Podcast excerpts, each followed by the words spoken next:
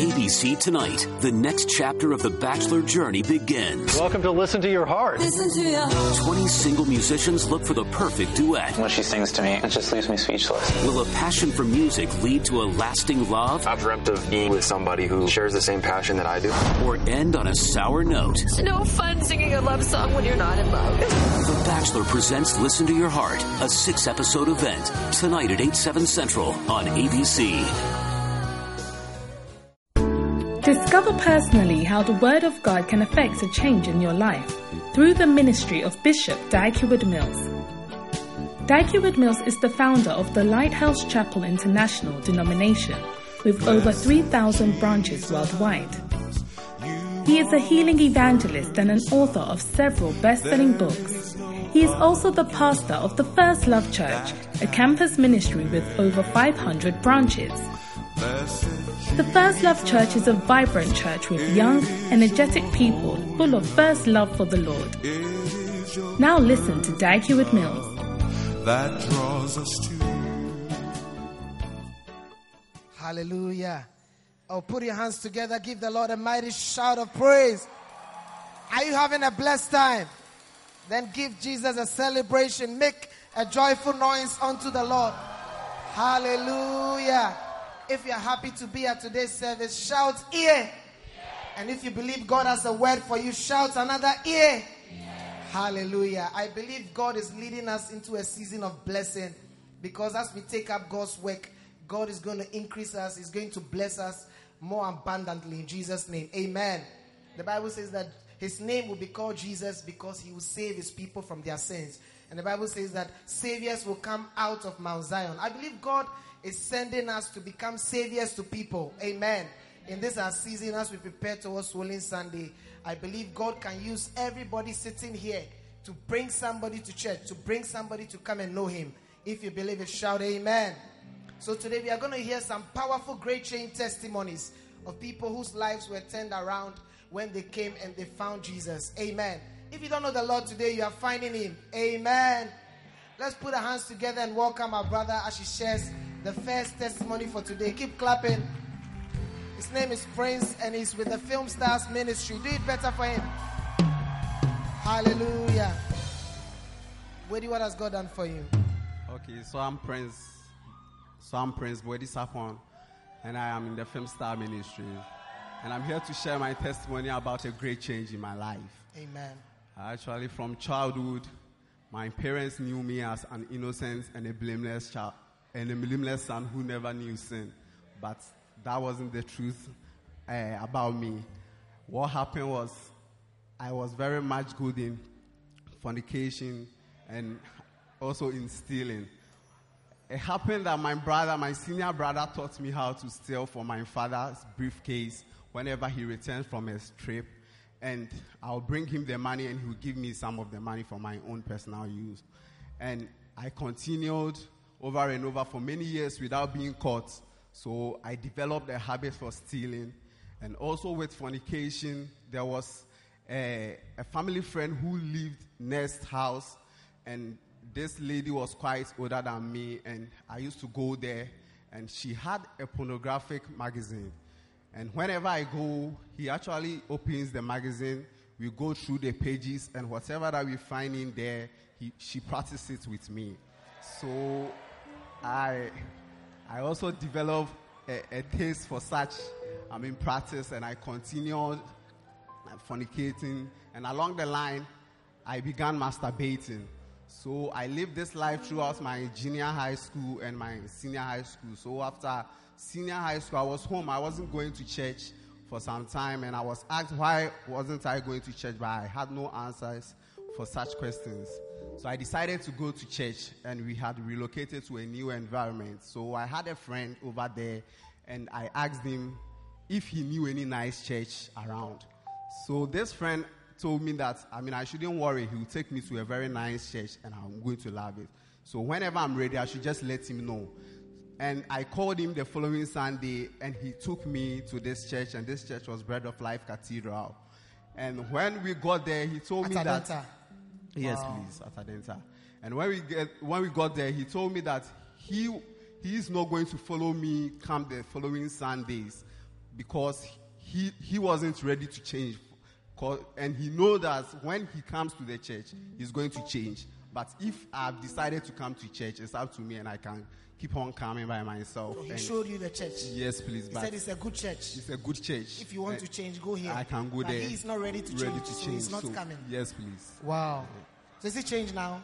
I wish so, but unfortunately, It's still not changed. Yes, please. So you went to church. What happened at the church? So when I went to church, after Bishop Pogo preached, he made an altar call, and it was very a surprising experience to me because I haven't seen any preacher preaching, and afterwards made a, made an altar call.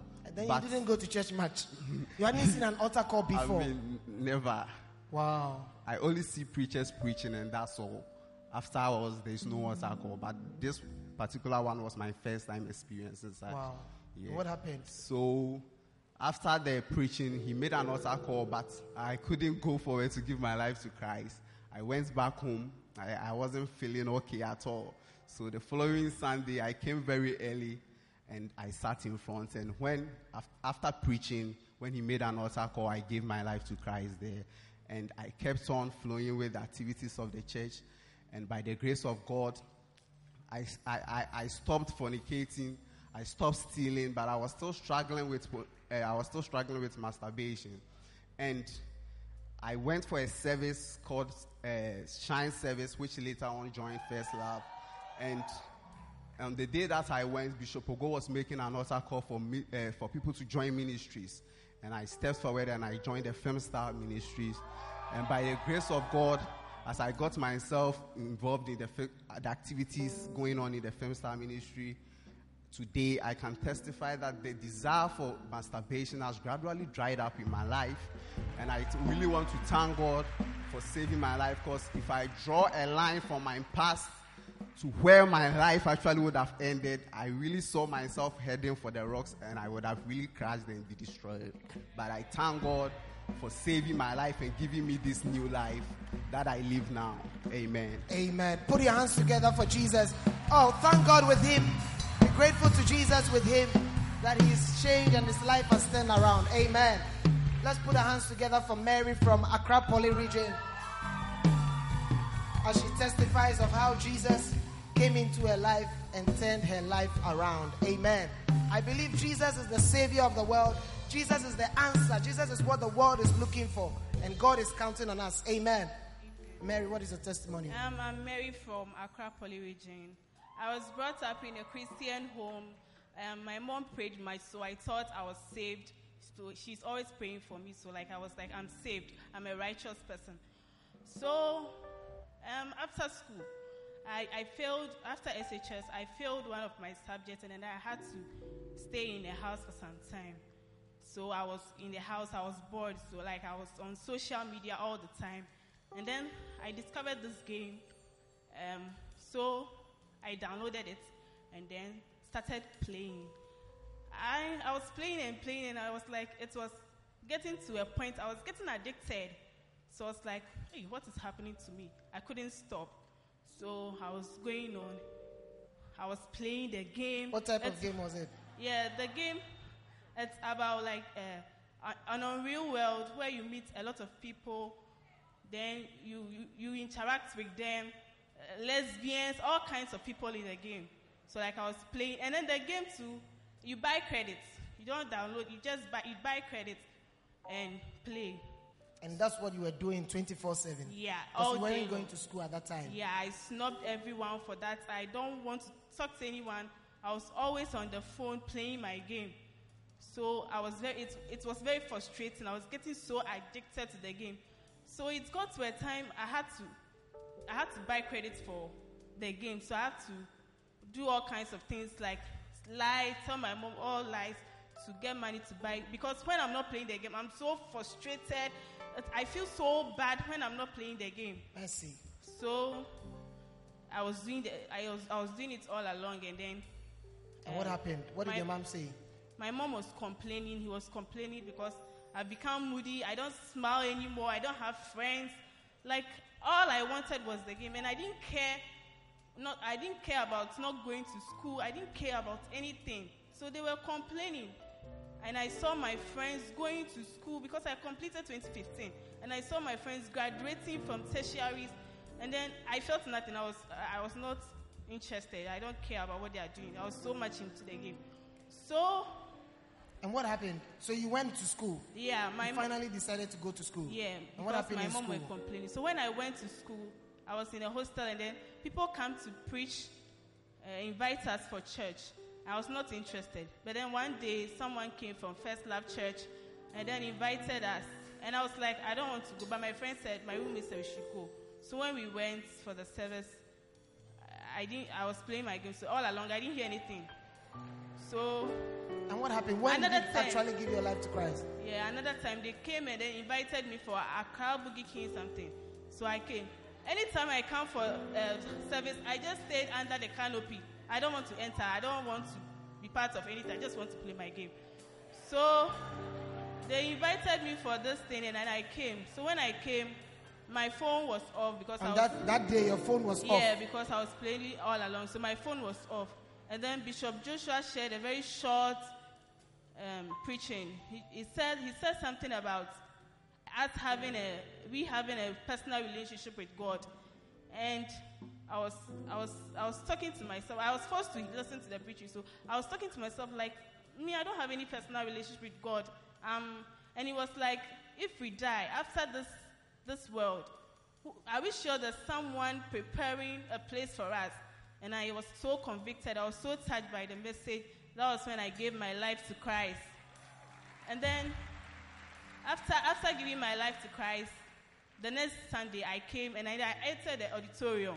So when they were preaching, I was listening. And what then happened after? Did you see a change in your life? Yeah, after I went home, I took my phone to play game. But I was like, I was bored with the game. The game I've been playing for four years. I was bored. I was not interested. Give the Lord a mighty shout of praise. The power of God is greater than every addiction, every addiction, everything that has held you bound.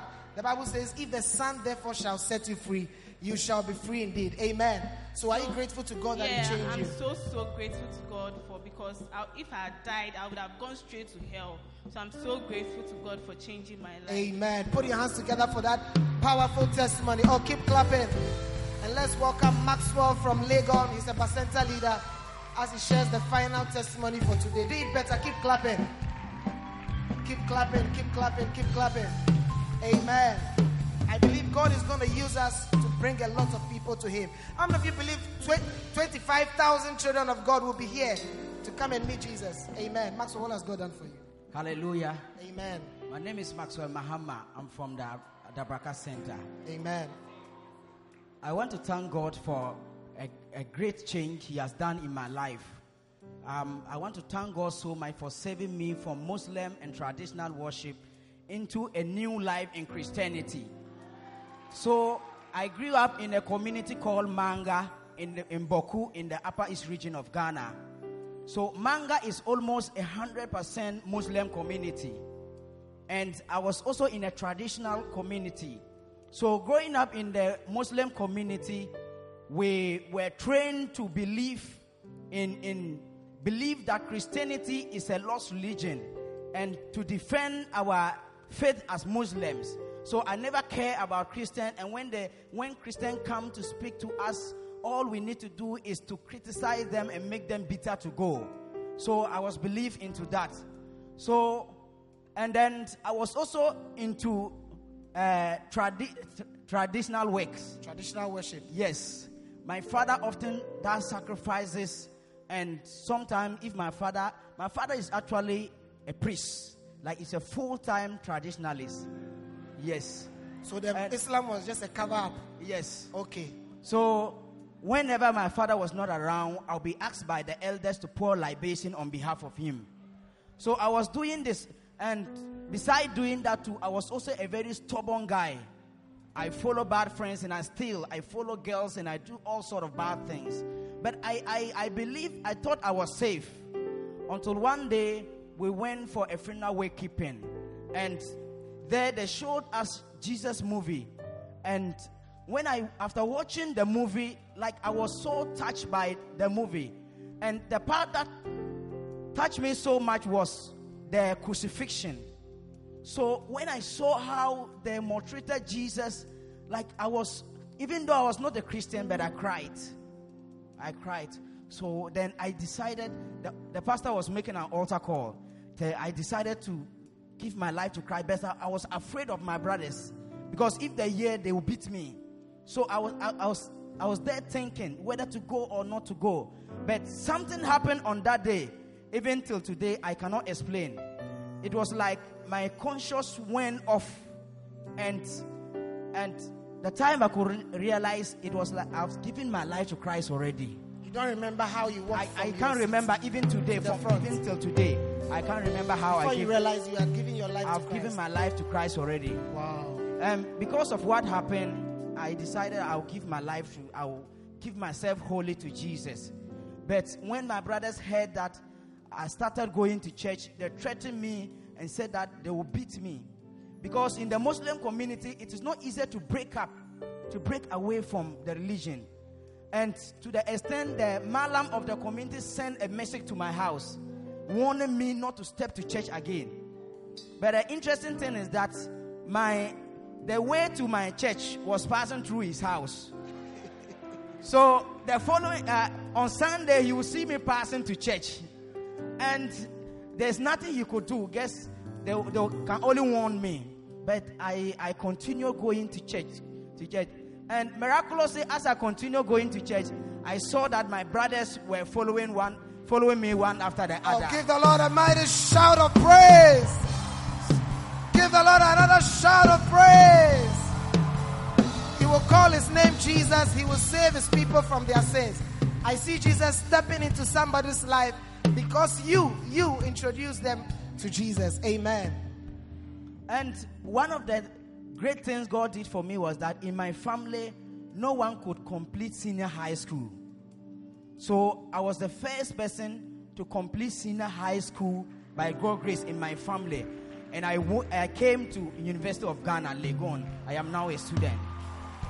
I'm, I'm, I'm, I'm just grateful. I, I don't know what to say to Jesus, but I just want to thank him so much. I just want to appreciate him for doing this for me. And I'm also a Bacenta leader, and I'm bringing people to church every Sunday. Glory be to God. Glory be to God. Give the Lord a mighty shout of praise. I believe God is going to use us. Amen.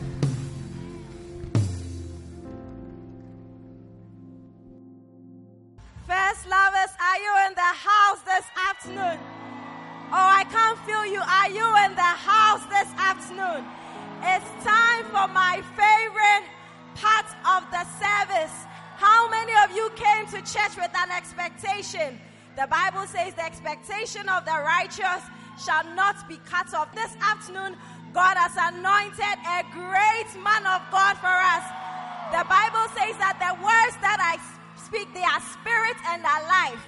And as the man of God steps on the pulpit, as our prophet comes up, whatever word God has for you, whatever issue you came with, as you hear the word, the Spirit is going to enter you and you're going to receive life. If excited, make your loudest noise. Let us welcome our prophet, Bishop Dag when you put your trust in Nothing God. is impossible if you're excited. Nothing, nothing is impossible. It's impossible when you trust in, word. Hearken to the voice of God to thee. Is there anything too hard for me? Then put your trust in God alone and rest upon His word everything. Oh, everything. Yes, everything is possible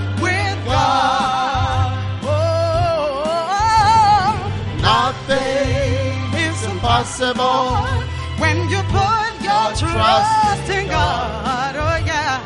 Nothing is impossible when you are trusting when you trust in, in His His word. word.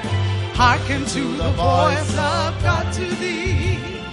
Is there anything too hard for me?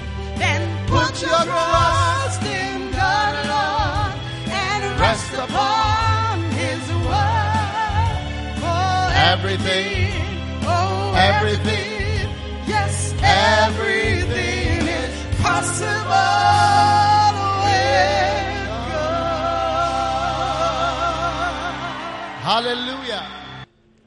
Father, we thank you for your word today, blessing our lives, touching us in a special way. We are thankful, Father. Guide us in Jesus' name we pray. Amen. You may be seated. Hallelujah.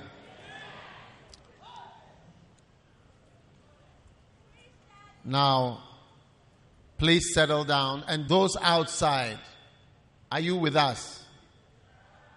Are you sure you are with us? Everybody, put away your phone. If you see somebody with a phone, is considered as a terrorist here. So put away your phones. No phones, please, because some of you are sending mes- messages and playing games when the preaching is going on. For four years, you come to church, you are on on uh, doing a game. All right. Today's message is very important. So I want you to listen very carefully, and I believe that your life is going to be changed, and something wonderful is going to start happening. Amen. Hallelujah. Now, I've been sharing about the anointing of the Holy Spirit. And today, I want to preach to you and teach you about the mega church, which is the result of the anointing. The mega church, the big church. Now, you are going to understand how it concerns you. One of the greatest mistakes you can ever make in your life is to think that the church is the concern of the pastor. You know, and sit in a church and feel that that is the pastor's job. It's like looking at NPP or NDC and saying that is the concern of the party, party chairman, and you know the the, the, the people who are in, in the party, the important people. They are the ones in charge, and probably I don't know who else. Maybe that's even a, not a, a, good example because I don't know much about what they do. But uh, let's say a hospital, and you see the doctors there and saying the doctors are in charge and you are not in charge. Yes, the doctors are in charge. When it comes to the church, the church is the body of Christ, and it's a body. So there is no part of your body that does not affect you. If you like, how many have got what do they call the thing that we use to cut fingernails? The clippers. If you wouldn't mind, after church or this evening, if you wouldn't mind to take one of the nail clippers and let's take your smallest toe, all right? And we will clip off not the nail, but we'll get as much of the little meat from your toe and just clip just one small clip off and see whether you can sleep. That's when you find out that the smallest part of the body affects everybody. It is it is when you are you don't know what a body is that you will think that what is happening there doesn't affect me. But it's actually the reason why you can't sleep. And many people who die of cancer die of a, a part that you, you used to think was not important. Do you see, in fact, you don't even know that it's there. Steve Jobs, the one who made the iPhone, he had a, a cancer of the pancreas, which most of us have never seen a pancreas before. If you don't know where it is, and you can't even feel it. But when it goes wrong, it can take you out. So, the church is a body, and you may think, oh, over there, it's, it's not, these, these people are nothing. But it affects you, and you'll find out. Now, the Holy Spirit, are you listening to me? Came and landed on earth in Acts chapter 2. Let's all turn to Acts chapter 2, verse 1. And the day of Pentecost was fully come. Are you those outside? I'm very concerned about that. After this testimony, I'll never leave you alone again. Those outside, are you there? All right. Acts chapter 2. And the day of, can you all hear me clearly? Okay. And the day of Pentecost was fully come. They were all with one accord in one place. And suddenly there came a loud sound of a mighty rushing wind, and it filled the house where they were sitting. And there appeared unto them uh, cloven tongues like as of fire, and it sat on the pastors. It sat where? It sat on the pastors. It sat on the whole church. You see? Everybody has a flame. There's a flame for everyone. There's not a flame for pastors. There's a flame for everybody who is part of the church. Amen. And then they were all filled with the Holy Ghost and began to speak in tongues. So when the Holy Ghost comes or lands, there is a new anointing that has come into the church. And that is so beautiful. Now, what happened? They started to speak in tongues. So last week, I think it was last week, I prayed for, we prayed for a lot of people to receive the Holy Spirit. How many people here received the Holy Spirit last week and started to speak in tongues last week? Sunday. Raise your hand. Give me a wave. So many people. I can see so many hands all over the place. So it's important you continue. How many people are there here today who don't speak in tongues yet? You don't yet speak in tongues, but you would like to speak in tongues. Wave, your hand like this.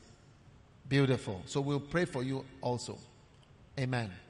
Now, when that it was noise abroad that they were speaking in tongues, all right, the multitude came together. Many people came and they were confounded because everyone heard them speak in his own language. And they marveled. They say We can hear every man in our own tongue in verse 8. Parthians, Medes, Elamites. Now, many of the tongues we speak are actually languages. Yes. But only that you've never heard such languages before. And when you go to other places, in, in the world, you hear the language, you wonder how can anybody understand even one sentence? But each sentence means something. You know, Cretes and Arabians, we do hear them speak in our own tongue the wonderful works of God. Verse 12, and they were all amazed. All right? And others were in doubt. Verse 13, others were mocking, saying, These men are full of new wine. Wow. So when you have the Holy Spirit, no need of Guinness anymore. No need of beer. If you want a feeling, you get it from the Holy Ghost. Okay? It's just like wine. It gives you a feeling that you can't explain. Now, verse 14.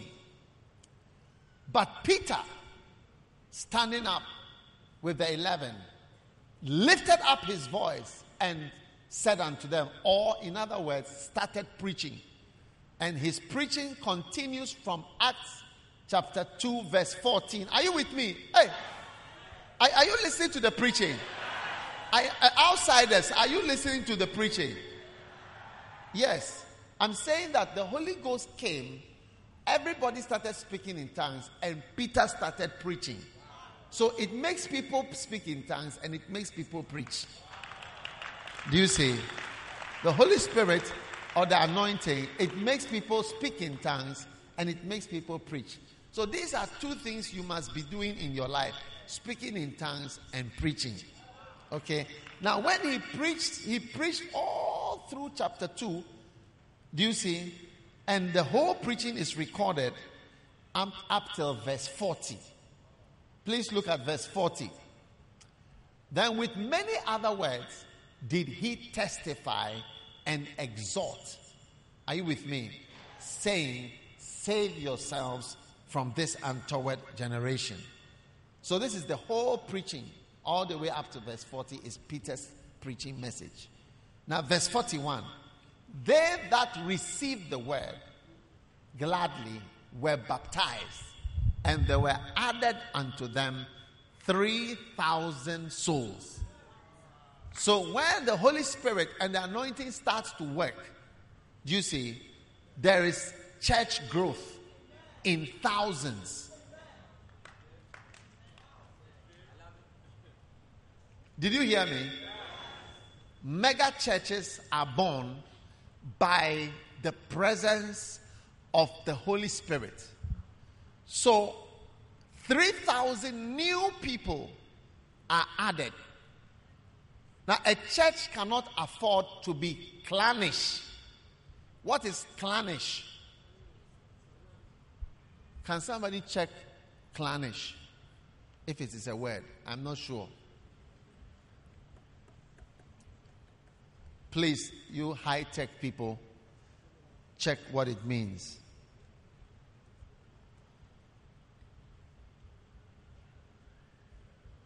Yes. Very good. Have you seen the definition? Disposed to associate only with one's clan or clique. Do you see? Actuated. I don't know what actuated means. Can somebody check what it means to be actuated? Actuated by the traditions, prejudices of a clan. But anyway, disposed to associate Oh, put the meaning there. You are disposed to associate only with your clan or your clique. Now, in Ghana, we have certain tribes that are disposed to associate only with their tribe. Do you know any such tribe? Huh? Yes. Ewes are like that. You, you thought I would be afraid to say it. You thought I would be afraid to say it. I'm not afraid to say it. Ewes are like that. Ashantis are also like that. Yes, Ashantis are also like that. Yes.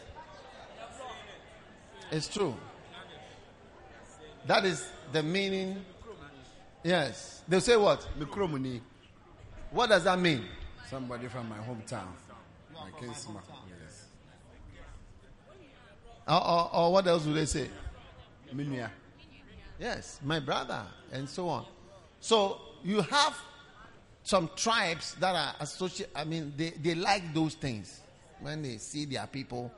So you see somebody, his dentist is Dr. Sogbojo, his, his, uh, eh, the one who sells fish is Davi, the one who da- sews the, for her is Elom, the one who, the Baba is who?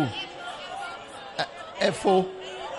Uh, the the the the uh, the driver is uh, Mawuli, and they say I don't know how it happens. They just they just come.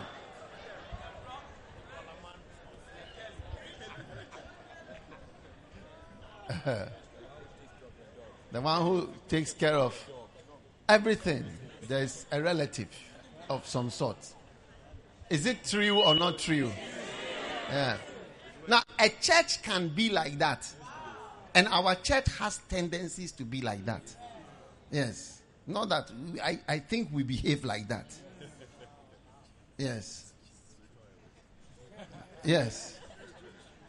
The, that, that, that behavior, you see, it's like people that are close and like themselves.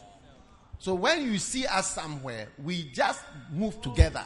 That's how our church is. And people notice us. Sometimes even at funerals, they say that we are all going to sit somewhere together. It's like you like yourselves. Do you get what I'm saying? So that bring that word back, please. As we are disposed to associate only with our own people. That, that thing does not let you grow. You see, when you join, you, you stay permanent because it makes you stay. But it doesn't let you go because people feel at their outsiders when they want to come in. So the church, can, it's not a good thing if, if you want growth. It's good thing when you want to help your brothers. Yes. You know, one time I went to Canada and I met a group. It's none of these, it's none of these groups I mentioned from Ghana. I tell you, if I tell you where they come from, mostly from that place. It's not Ashanti, it's not Ewes. I, I mean, completely, plenty. I think they have helped one another to be there over the years. Are you with me? Disposed to help your own and associate your, your own people. Are you with me? Yes. But it would not let you grow.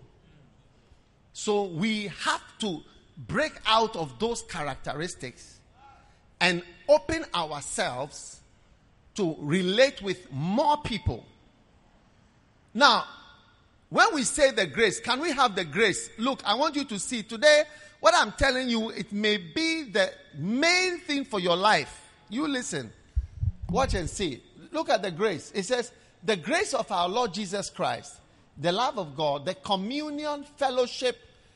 You see, the communion, the Holy Spirit must commune with you. He'll be telling you, whispering things to you, telling you what to do. Fellowship, contribution the Holy Spirit contributes to your life and participates in your life.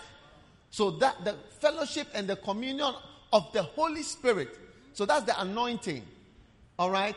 And then the 25,000 children.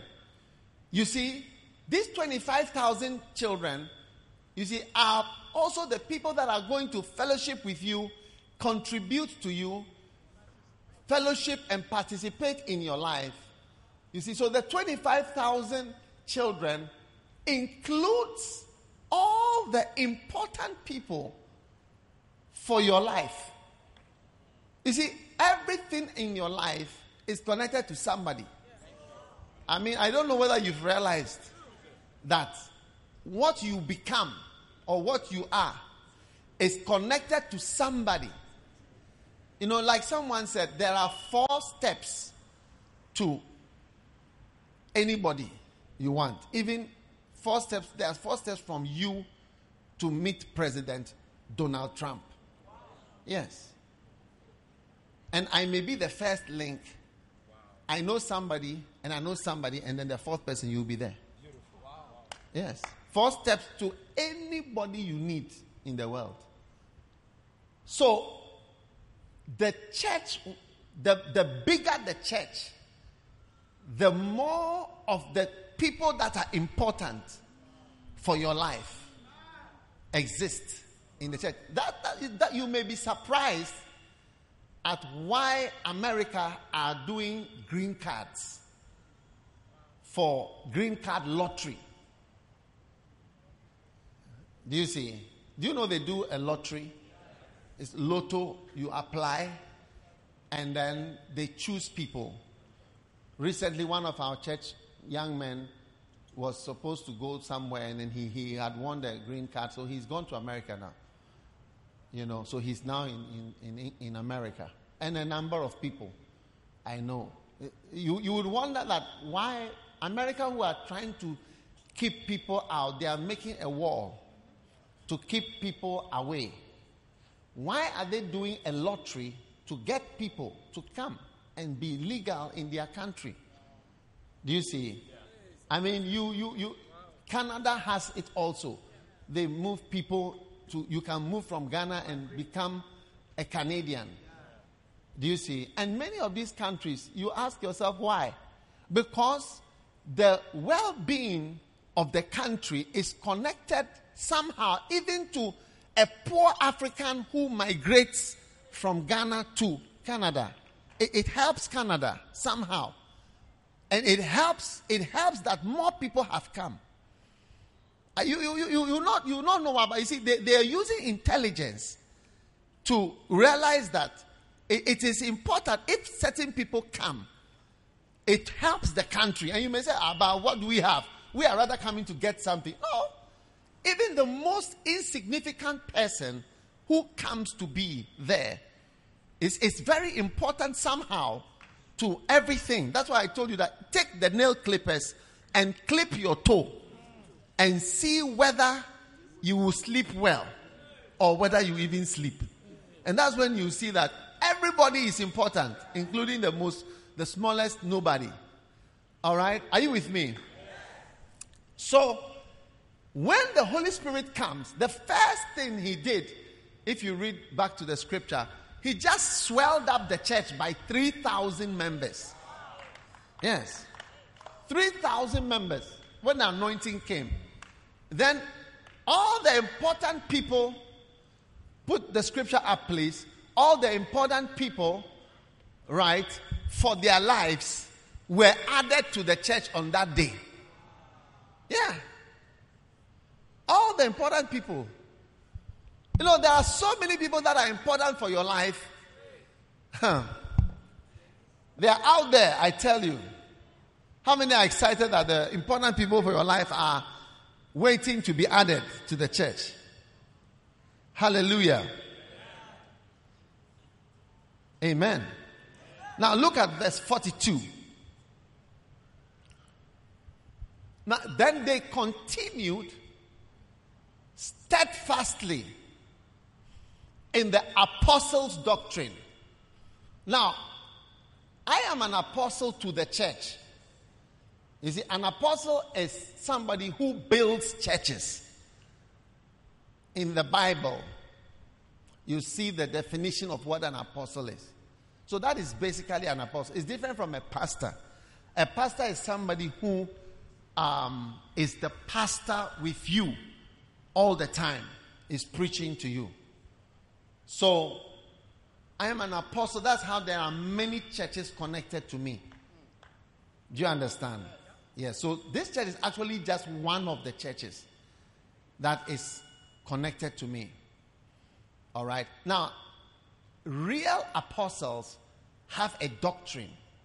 A doctrine, if you want to check, please bring it up in terms of the dictionary. Doctrine is a set of teachings. Do you see? It's a set of teachings that you give. So you are supposed to be dedicated more to the apostles' doctrine.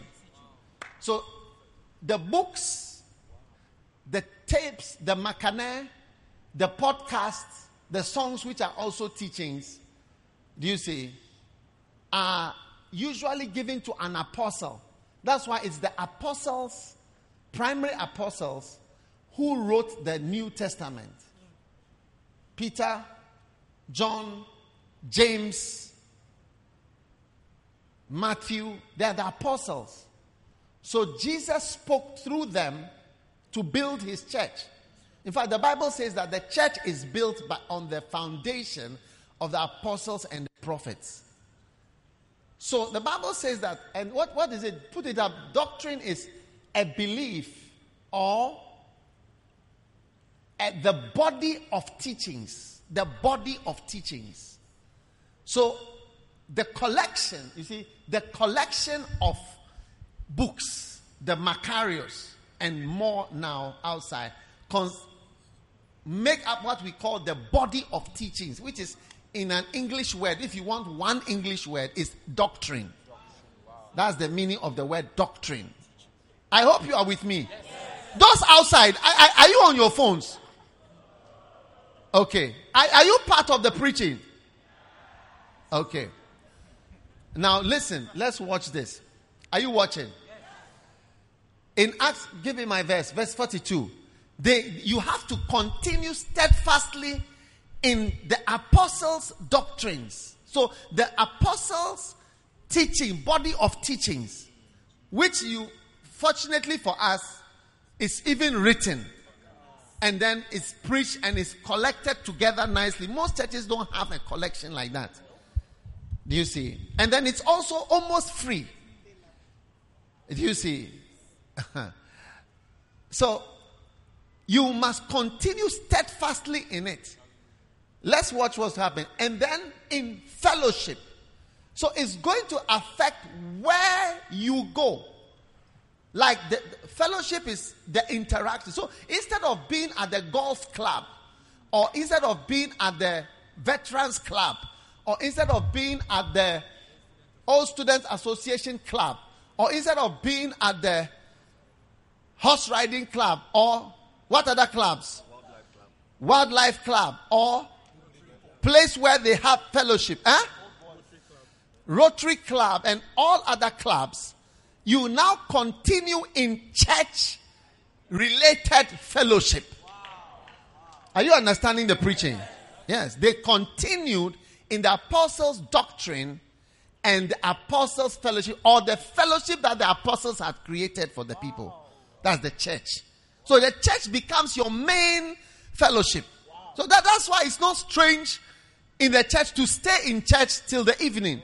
Because human being needs fellowship. We need we need friendship and to be happy.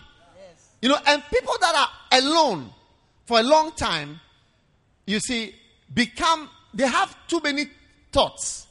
It's not good though. And those who want to always be alone, leave me alone. I don't feel like talking.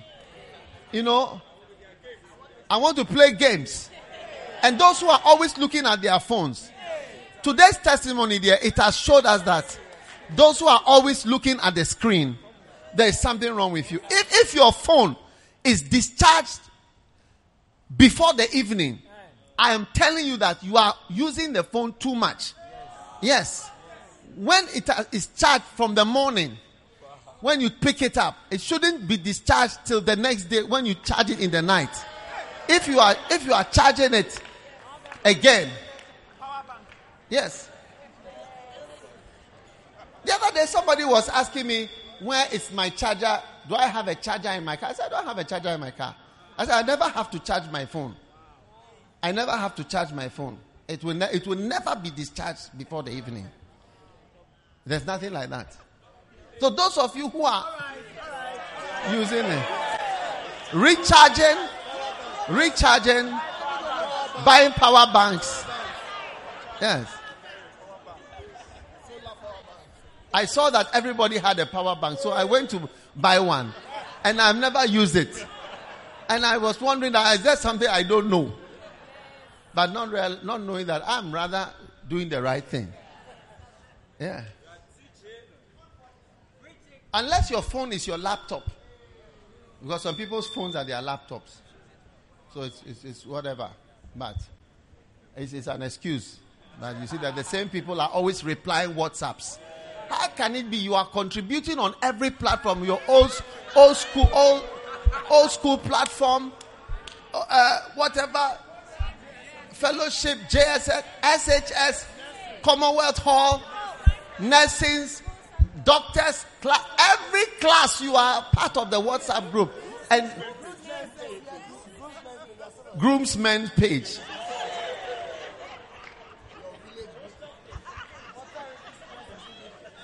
Every group you are still in it. Contributing, commenting, writing, ha ha ha. Ha ha ha. Answering everything. How can it be? There's something wrong.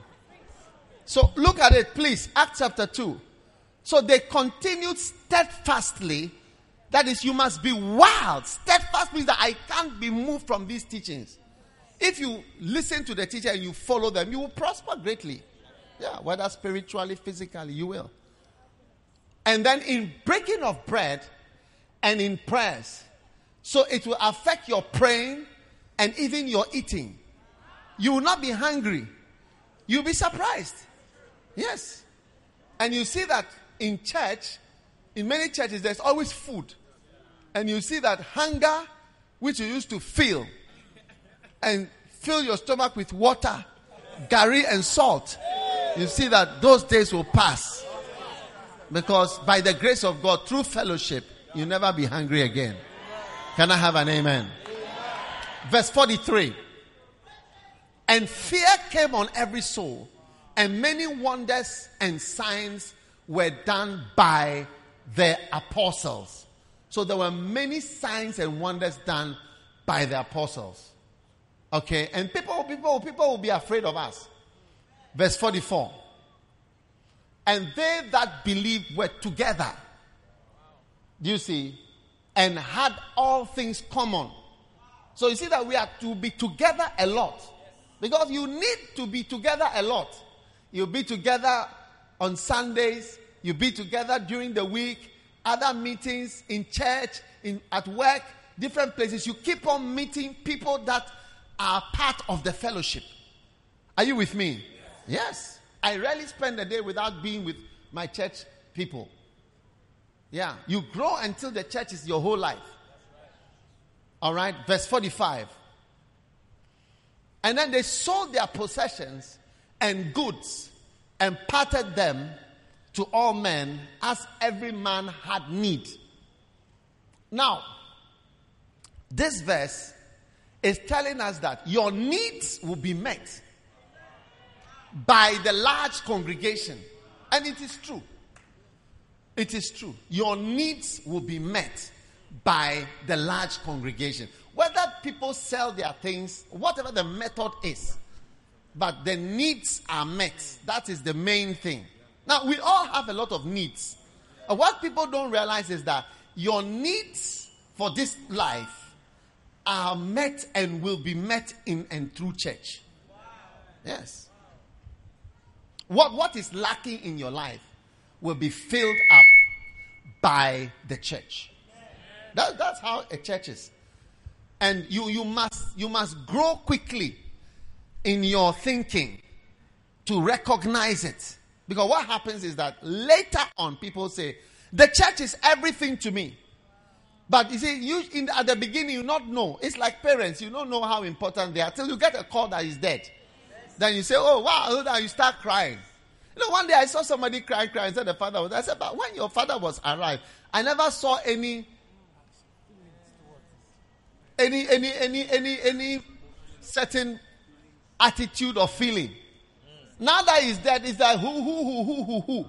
You see the people who are acting on stage, show show show show show show. Every time they were quarreling, when the visitors came, then they just become start to give a good impression. And there are people like that. You are so concerned about giving a good impression that you are so unreal behind the scenes that you should you should you should emphasize on the reality.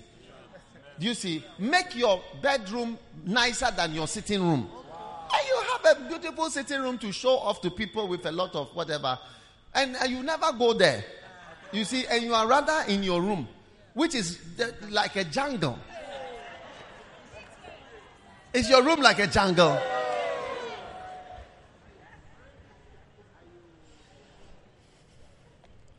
All right. Tell somebody, my needs are going to be met by church growth. Amen. Amen. Now, you see, it's amazing. But you would be surprised that this is exactly what is going to happen. Now, verse 46. And they continuing daily with one accord in the temple breaking bread from house to house, did eat their meat with gladness and singleness of heart. Verse 47 praising God and having favor with all the people. And the Lord added daily to the church as many as should be saved. Hallelujah. So you can see right here that the people were happy. Happiness is very much a part of life. Just to be happy. And by the way, this is just by the side. Happiness comes in moments. When there is a moment of happiness, be happy in it. It's not something that comes and lasts for a long time. It's like this. It's a kind of like staccato. But in between the moments of happiness are other things. Yes. And the moment of happiness reduces as you get older. That's what the Bible says. Before the evil days come, remember your Creator before the evil days. So there's a type of days coming in your life called the evil days. I didn't write the Bible, so if you don't agree with it, read. You can check, change your Bible, read another book. So enjoy moments when moments are working. If it's a working moment, tell tell your neighbor, Charlie, it's a working moment, and let us flow with the moment that is working. It's a nice time. Amen. So, as we approach Swollen Sunday, do you see? Now, we have real problems in the sense that the church is already full. There are people outside, outside everywhere, and the canopies are also hot. Hotter. Is it hotter than here, or here is hotter than the canopy? Here is hotter than the canopy. Okay. So, all we have all kinds of difficulties. Do you see? But still, we are not going to say that it was the former government which has caused us to have not enough uh, air or whatever in, in, the church. No, no, no, no, no, no. You don't have to talk. Neither are we're going to say that colonialism has caused or neo-colonialism. We are not going to say any of these. We are going to make use with what we have. And everybody must get involved in helping your life. Helping your own life. There are people that are so important for your life that are part of the 25,000 people. Yes, they are, they are very important. And so there are many, many reasons why that when, when the anointing comes, the anointing of the Holy Spirit, there is preaching, there is speaking in tongues, and there is soul winning and churches grow. So let's give ourselves wholly to this work. Don't, don't think of a car. Huh. Cars will be added today by the grace of God. I don't struggle to have a car. It's true. Even if I do an offering now, I, I say it on the microphone that I need a car. You'll be surprised the cars I'll get. Yes. How many re- believe that I'll get cars? Yes. Yeah. I'll get a lot of cars. Cars will be lined up there like that. Yeah. Maybe those of you who wanted to give me cash should bring so that I share, I, I distribute. The way you were willingly saying that I'll get cars. I have a lot of pastors and missionaries. I have to give cars to them, all of them. And new bishops are coming up. I need to have big cars for all of them. Amen. What do you think? Yeah. Yeah. No, nowhere is too far for us to go on the mission. And no, no place is a bad place. Yeah, no place is a bad place. Everywhere is a good enough place. So I want you, listen, I, I, I have not regretted. You know, I've been 31 years as a pastor. I've not regretted just concentrating on the church. Yeah. If you listen to my preach, you know, one day I was with a group of pastors. I thought they were all in full time. In fact, they were all in full time ministry. Then I found out that 90% of them are doing business and some other job on the side. You know, I was quite surprised. There are pastors who are road contractors, pastors who are, I mean, home uh, loan, home loans, what do you call it? Loans and savings, savings and loans. They are bankers. I mean, they are microfinance, farmers. One pastor was showing me farms, different things that people are doing. You know, by the grace of God, I am only doing church work. And I, I, I think that dedicating myself to building the church and just doing church is, is, has been a good decision. And I will, I, will, I will encourage everybody here, whatever work you do, you know, put your hand in God's project.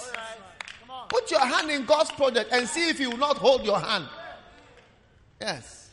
Put your hand in God's house and see. I learned how to bargain and to negotiate for the church. People think I'm bargaining and negotiating for myself. But I've learned how to bargain and negotiate for the church for years. Saving money and fighting for the church to do well at all costs. Are you still around? So, I want to give you 25 reasons. I preached this message. No, it's not this one, but I preached this message in Korea. When I preached this message, pastors heard me, and I was invited for 20 years to different nations of the world. Up to today, I'm still being invited because of this message. That's how blessed it is to hear a message on the building of the church. And in the Swollen Sunday, it's not pastors who are going to build the church. No, no, because we, we have Swollen Sunday, which is followed by other things. We don't only do Swollen Sunday. People think we only do Swollen Sunday. We do Swollen Sunday, and in between, there's something else that is going on. You may not know, but it's something else goes on. Everybody is involved in building the church, including you. You've just come. You start today. We don't have the word new convert. We, we have abolished it in our church. Once you are in the church, that's it. Welcome. Here we work. You are like an antelope. When you are born, you can't have even one day to lie down on the grass plains to just breathe. There is nothing like that. There are lions there, and you better start running. So once you come to the church, welcome to the work. Tell your neighbor, welcome to the work. Welcome to the work. The work will help you to shed off the demons. Yes, it will help you to shed off the demons. Amen. And there's work for everybody. Look at these security guys sitting up there. They are all they are working. There's something for everybody to do. Yeah. They are watching to see if there is any secondary thief here or people who are on their phones. I told you that we will catch you. Or any unusual movement. Amen. Are you listening? Beautiful. Now, let us take 25 reasons, the fastest 25 reasons you have ever had. Number one, the mega church is very important because it is the most appropriate vision for all of us. That's the best vision.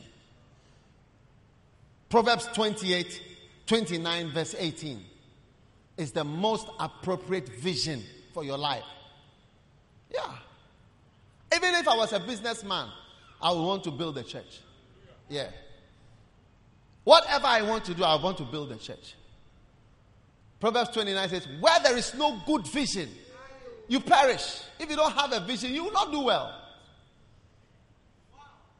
And every time I say this, I always remember the presidents, the prime ministers, those who have that in their minds.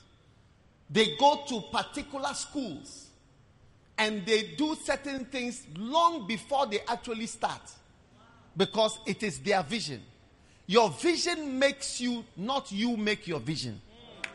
If you have a vision, it will make you do things in your life. And it makes you change your life. So your vision is important. If I was I wanted to be a businessman, you have money, make profit, I would be trying to sell my books to people who use dollars. True. I would always be launching my books. I would be selling them to places. $10, $20, special, whatever, this, that, and that. Dollars, pounds, pounds, dollars, euros trying to sell my own personal book to do something. Yes. I've been launching, I just released 15 books. So you'll be surprised. But what is my vision? My vision is to build the church. And that vision makes you do certain. Bill Clinton, he went to Oxford University, I believe. This uh, Boris Johnson and the one before Cameron, you know, they went to the same school, Eton. You see, they, they have that vision from the time they are young. And even their parents have that vision for them. They, they go to certain places, they meet, they are all colleagues. You don't, they don't just say, oh, go here. The school that you go to matters and the people that you know. If one, there was one, one, one, one gentleman, he was going to school, but his father told him, no, come to school in Ghana because I want you to have mates. If you don't go to school here, you will not have any mates. Schoolmates. Anytime I'm sitting down watching television with my wife, she always knows the people on television. She tells me who is who is who is who. This is so and so. Who was married to this and who was this. Hey!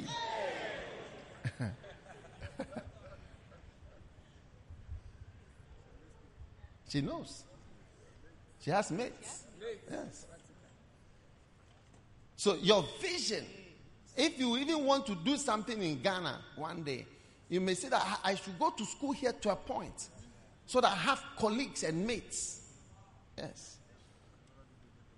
Otherwise, you cannot easily do a lot of things. Well, nobody knows you. Yeah. Even me, I have mates. I have classmates. All my mates are from Ghana. Yes. Now, are you listening to me? What is your vision for life? It will make you change your life and adjust yourself. You want to be a pastor?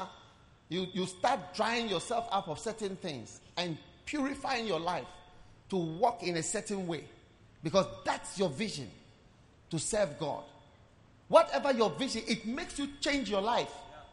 It makes you make friends. It makes you make certain moves. It even makes you travel. It makes you change what you are doing just because of the vision you have. So your vision makes you. I heard Yonggi Cho say this many years ago, and it is true. What is your vision for life? That's why I say to many girls, look, if your vision is to marry, which is the vision of many girls, then concentrate on it. And stop pretending that you don't want to marry. Say to yourself, you know something? This is what I need now. Yes. I need a man now in my life. And focus on it. And let your vision make you actively do certain things. You may even have to travel from your country to another country because where you are, there is no husband there. You have to go where there is a farm of husbands so that you can harvest one. I'm lying, you see. I'm telling you the truth. Yes.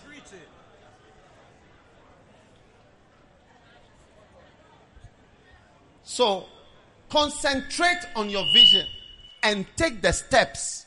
Now, what is our vision? All of us, our vision is a mega church. And 25,000 human beings not those who come every week, we add it. No, we are saying all of us. 25,000 practically sitting here. Whether some are on the other side, some are here, we will overcome. Yeah, we will overcome all the all the problems. Yes. And God is going to bless us. Maybe we have a hall here here, I preach here small, then I walk here, I preach here, then we have a screen over there. I don't know.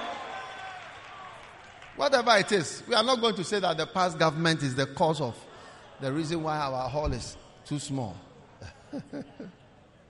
is it caused by the past government? No, it cannot be. Number two, you must have a vision for a mega church because it will lead you on a good journey. Number three, you must have a mega church because it is the prophetic destiny. It's a prophetic destiny of the church. Because the Bible says in Job chapter 8, verse 7, it says, Though thy beginning was small, thy latter end should greatly increase. So, whatever is small, there is a prophetic direction that it will increase, even if, even if it is small. So, I want to flow with God's what God is doing because wherever God is working, that's where the blessing is. You know, as a father, I have children and I have a household and I have spiritual children, plenty. If I have any power, anything, anybody who is flowing within what I want doesn't have to pray to me for anything. My things that I have come to, the, to those people. It's true. You don't have to pray. So instead of even asking for things, just flow with the person's mind. And the, God's mind is that although it is small at the beginning, although there are small, small groups, the latter part is plenty, many, many great increases of people. So just flow with what God is doing. And you see that you are near God, you will not be praying for things. Oh God, give me this. Oh God, do this. Oh God, you will see that your life has changed. When I say, you see, these days I pass through Accra, I can smell Kelewele clearly. When you drive, have you been smelling Kelewele? I don't know whether they have a new type of. It is it is stronger in the system. Yes, it is. I can smell it stronger in Ghana. For so many years, I have not. Huh? Yeah, and the number of Kelewele spots. Yeah. So, so what it is is that uh, I can smell it, but I remember where I used to stand to buy, and I would see the woman counting two, two, two, two. They, they use two fingers like this. Those of you who don't know, they, they use the finger like this, two. Have you seen it before? Yeah, they, they know. They slide it along. They slide it very fast. Look, I, I, I used to buy, I said that my money is finished. Uh, my money cannot buy more. Yes. So you see, now God has elevated me. And now Kelewele is no problem. Is it not a higher elevation? I prophesy everything you are struggling about today. A time is coming, you will be you will be giving the same testimony. Yes. What you are struggling to count today, You'll not be counting it tomorrow. In the name of Jesus. Because you are flowing with the prophetic destiny of the Lord. Yeah, just be near God. Just be near God. Tell somebody, I want to be near God. Yeah. And God is building his church. Yes. Number four, you must have a mega church vision because many pastors or many people are deceived into thinking that the work is being done. Many people think, oh, everybody goes to church, but it is not true.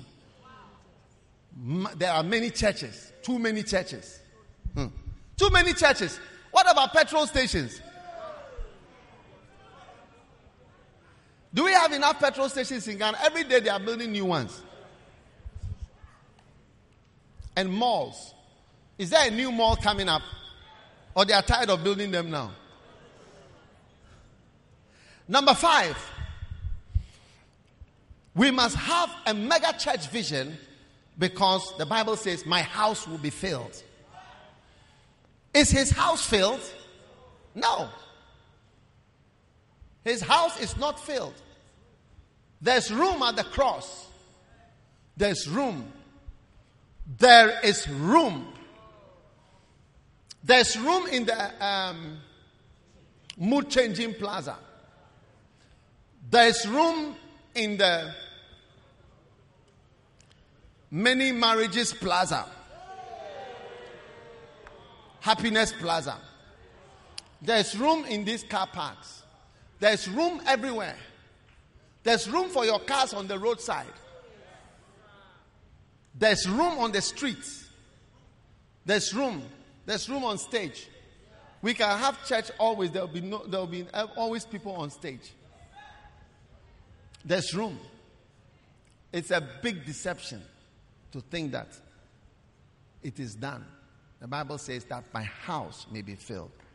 Number six, we must have a mega church vision because the harvest is the world. He says, Go ye into all the world. The whole world. Everybody is part of our target. Amen. Number seven, because the biblical church had thousands of members. Are you writing it down? The biblical church has thousands. So we are not into hundreds. Are we into hundreds? So with 25,000, it's only 25. Only 25. The Bible time they had 3,000 added one day's convicts. 3,000. Hmm. We are moving into 25,000. Number eight, you must have a mega church because a mega church means more souls. You see the great change testimonies we had today? They were giving a testimony. My parents thought I was a good boy, but I was very far. How many have been like that? Your parents thought you were good, but they didn't know you. You were more than James Bond in the house.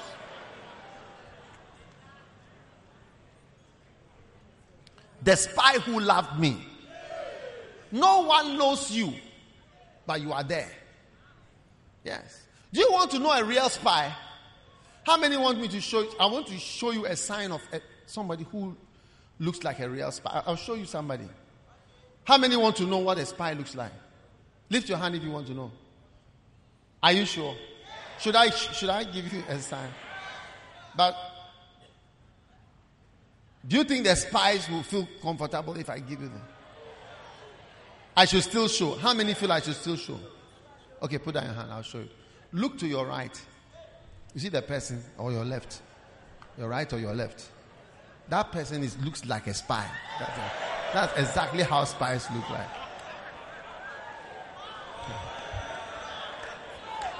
Yeah. You will never suspect this chorister is working for BNI. Yes. You never expect that he's working for the American government. That he works for Russia in Ghana. He's just like you speaking Twi and Ghana and Ewe and whatever. Flowing. But he's on the payroll. He has a radio in his house. He's sending messages. He's, he's, he's sending messages of his, his, his reports. Check your right or left and see somebody who looks like a spy. Yeah. And don't be deceived by those innocent looking girls.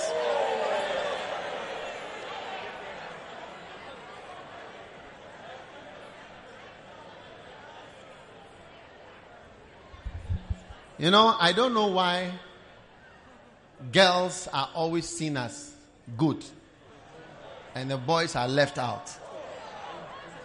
Huh? Do you know why?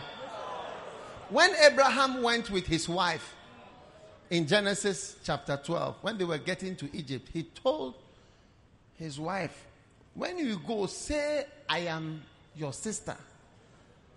Because you are, you are my sister. Because they will kill me. So you see, like you've seen two people, a man and a woman, you want to kill the man and leave the woman. Do you understand? It's like Abraham is bad, but Sarah is okay. They, they say, he said, I know they will target me just because I'm a man and leave you. Yeah. I mean, a strange man and woman are walking into town, and he knows in advance that they will kill the man and leave the woman. That's what's been happening. So they will take up the man and finish and leave the woman there. She's okay. Mercy. So the lady sitting by you, don't think that she's. They are, they are, they are what we call women spies.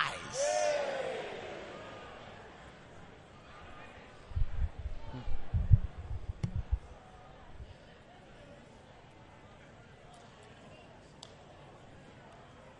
Number nine. Number eight, there will be more souls. Number nine, there will be more workers. More people are going to work in the church. Number 10, there will be more pastors. Number 11, there will be more prayer. Can you imagine if we have more pastors? Imagine a situation where you have more armed robbers. Does it, does it affect the nation? So, don't you think if there are more pastors, it's also a good thing? It's a good thing. Don't listen to what the people say on. Sometimes, you know, they talk on. You know, you hear them on the on the on, in the media saying things about churches, pastors. We don't need this, whatever. You know, whatever, and so on. No, the church is what is holding the nation. Yeah, church is what is holding the nation. Yeah, the church is holding the nation. Practically, there are so many things and so many problems. If there was no church, we don't even know what we do. When we come to church, we are happy to be here. Yeah. We come now and say, What about what beer?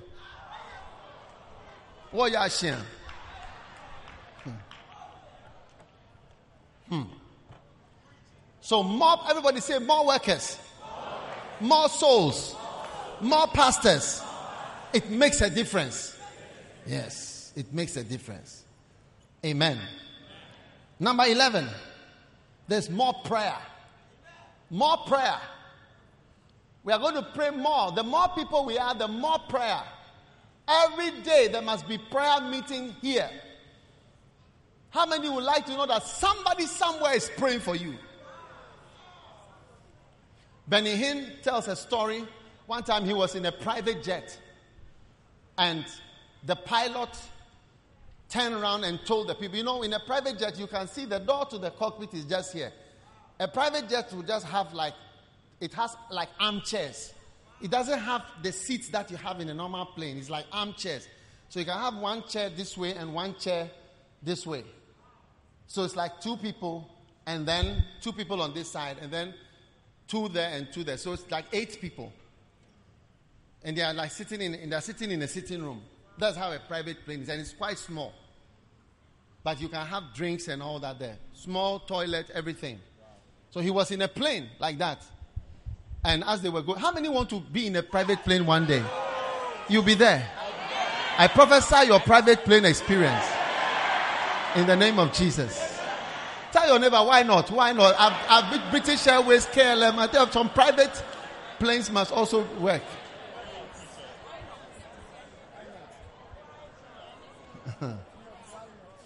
now, are you listening?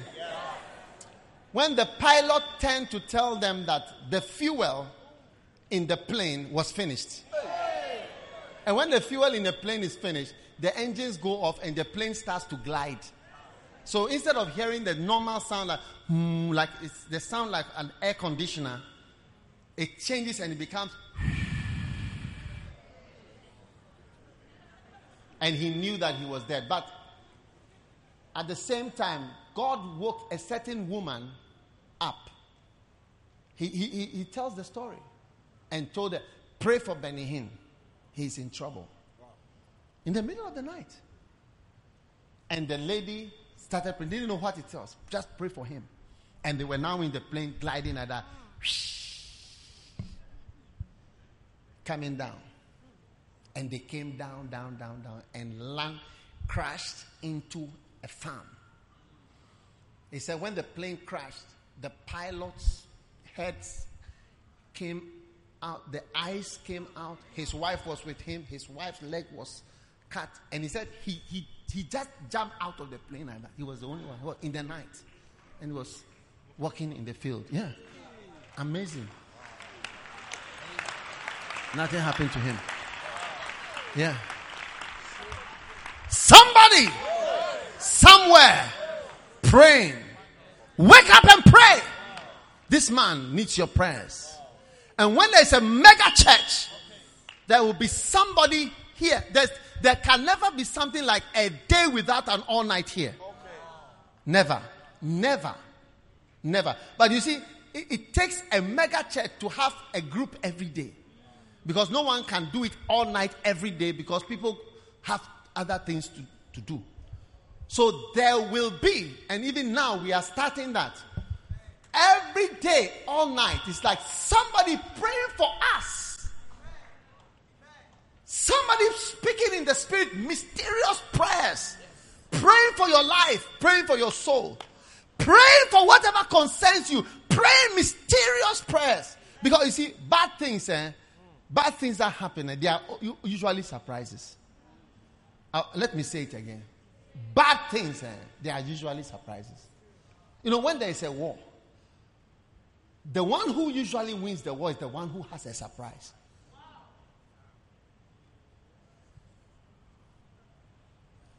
I'll, I'll say it again. Should I, should I say it again? Say, bad things, they are, they are usually surprises. Like if something bad will happen, it's like, I was not expecting this. I never thought this. I never, I never, I never thought this would be like this or this would be. That's, that's how bad things are. They are always surprises. There are phone calls, there are texts, there are WhatsApps, there are things you read, you say, no, And that is why speaking in tongues, the Bible says when you speak in tongues, you speak mysteries. Mystery is also something that is mysterious. Since something mysterious is coming to you, why not counteract it with something mis- equally mysterious?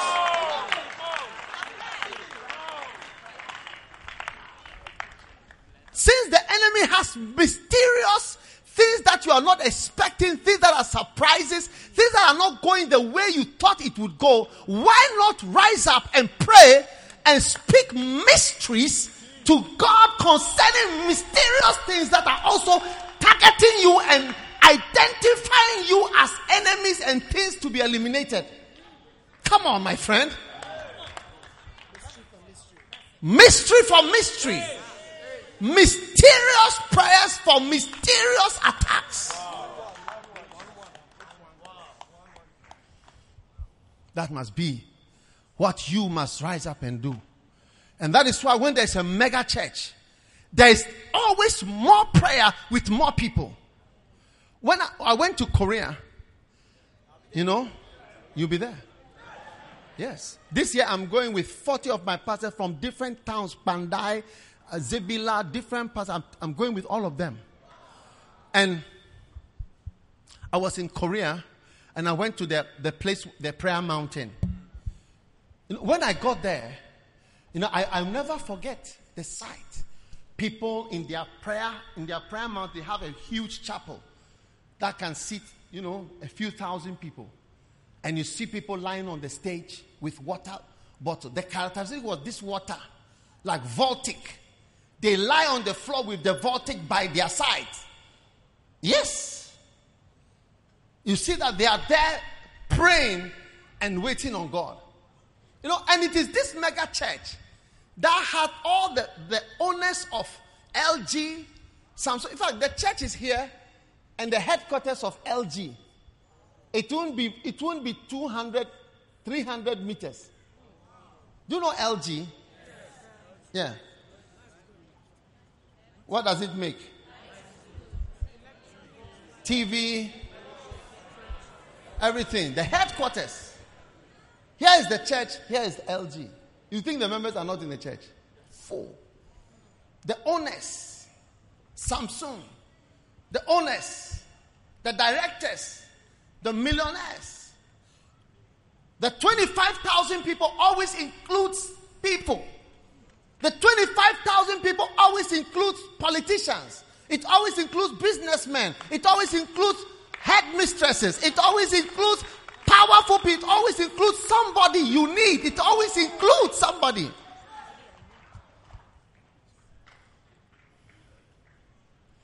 Prayer. Mysterious prayers for mysterious things. There will be more of it. There, I say there is more of it with a mega church.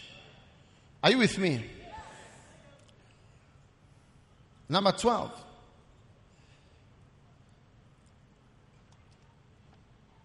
You must have a mega church vision because a, a mega church will bring large crowds.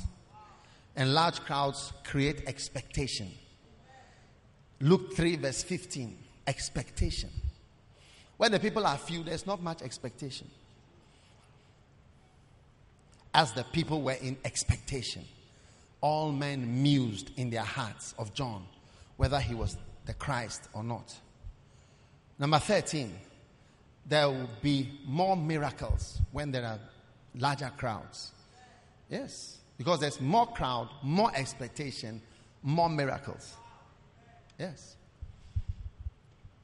When I, when I saw the dead raised in Colombia, it was the largest crowd I had seen preaching. The largest crowd. Here is a woman I don't know saying that my child was dead. What should I say? My child was dead. We were taken to the clinic. The, the child was declared dead. And here, my child is alive. And the next day, they put dead, more dead people. Some, a dead one lying there with a bed sheet. He's dead. They covered up to the, up to the chest with his face on a stretcher. And ambulances. More I've never seen as many cars as I saw ambulances. I didn't know there were so um, many ambulances in the world. You see more miracles.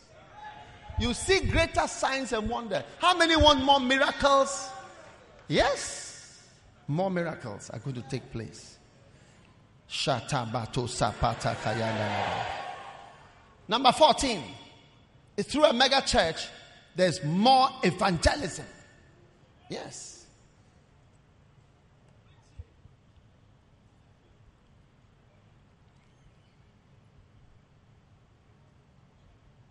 We are going to Botswana for Healing Jesus campaign.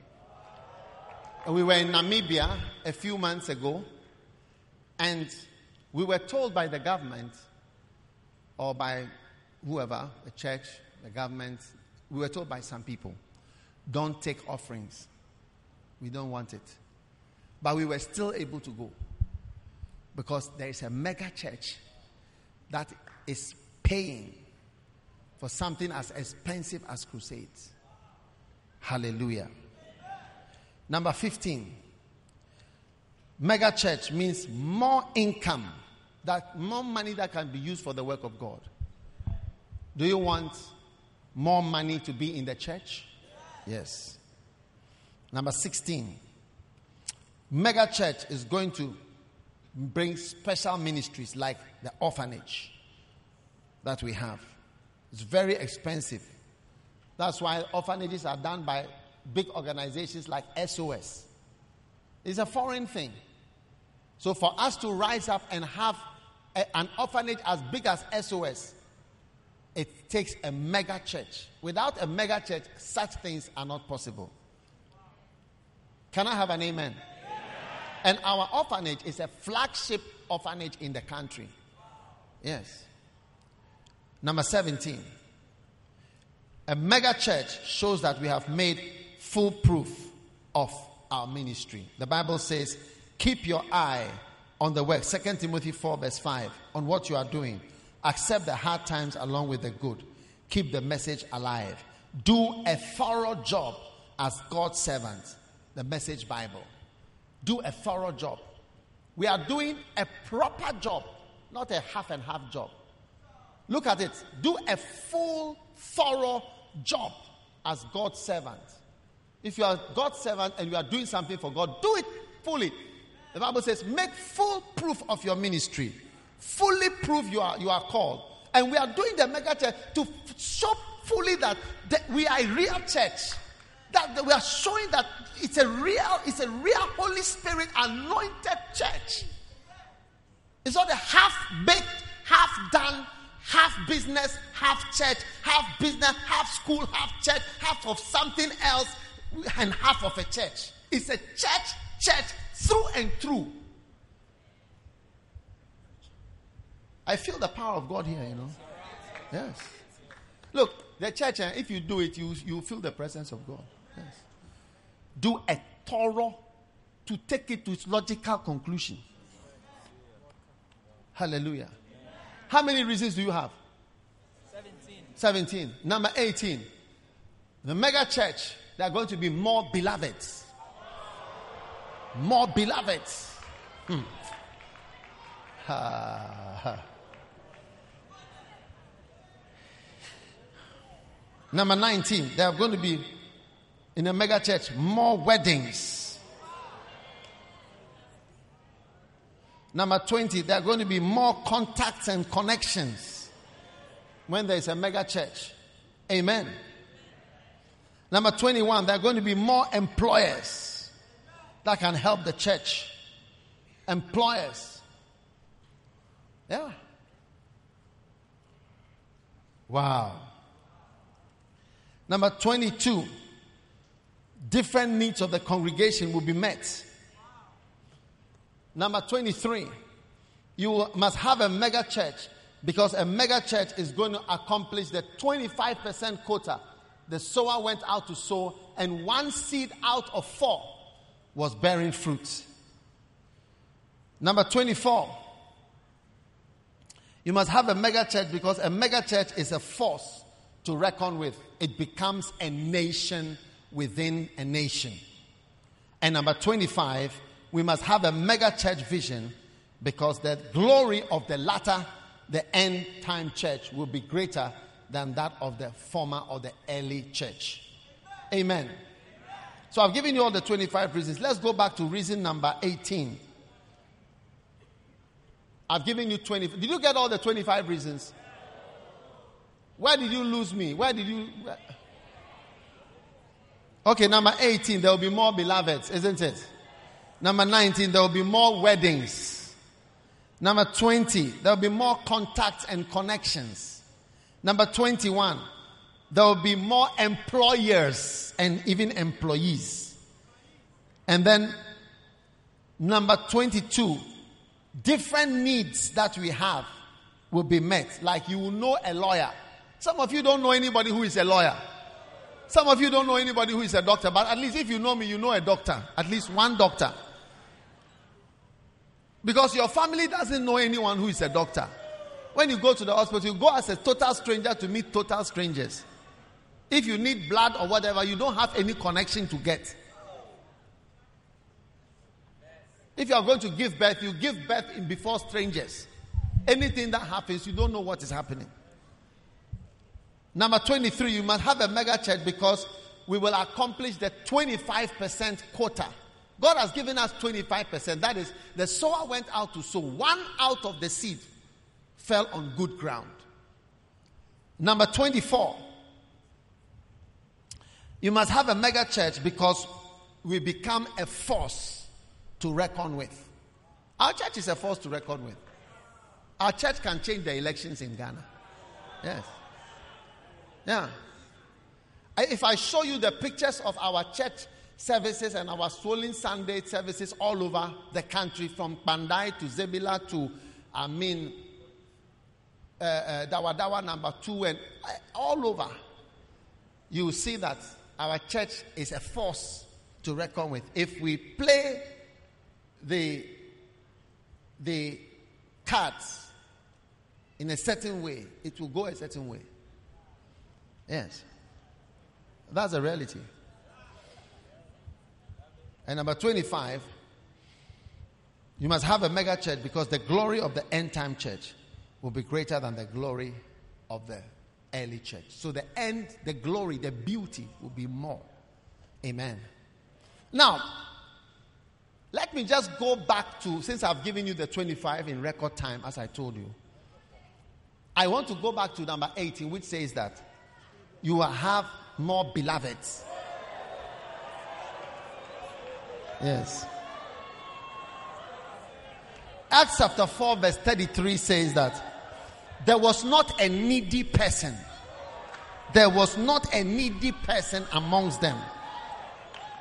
For all who were owners of lands and houses will sell them and bring them to the proceeds of the sale. NASB. Acts 4:33. There was not a needy person in amongst them. Now, amongst look at the scripture. There was not what? A needy person. Your need for somebody to marry you is solved by this same church growth. Yes. Because there is somebody who is very good for you, will like you. How many have seen somebody with a beloved or a husband or a wife before, and you have wondered that this person didn't see well? Raise your hand if it has occurred to you before that he didn't see well. Raise your hand if it occurred to you. Yes. You see now? So, as you are saying to somebody that he didn't see well, what it means, what it means is that there are people that you may think it's not good for somebody. But that person, that is what the person likes. You know the story of the king, the elephant, who stooped to kiss the pig. He bent down and he kissed the pig. And when he finished kissing the pig, you know what he said? He said, Beauty lies in the eyes of the beholder. He knows what he wants. You are looking at what I'm kissing and you are saying, Why? You see? But he is kissing the pig and saying, Wow, this is what I want.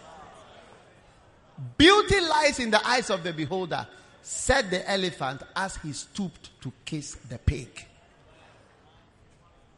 So there is somebody, even if you are the pig, there is somebody who, Charlie, it is only pork that he likes.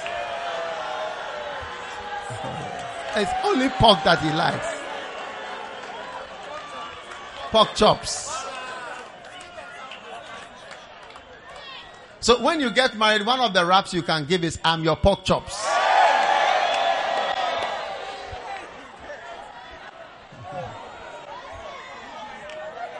It's one of the raps you can give. Charlie, I'm your pork chops. I've turned into your pork chops.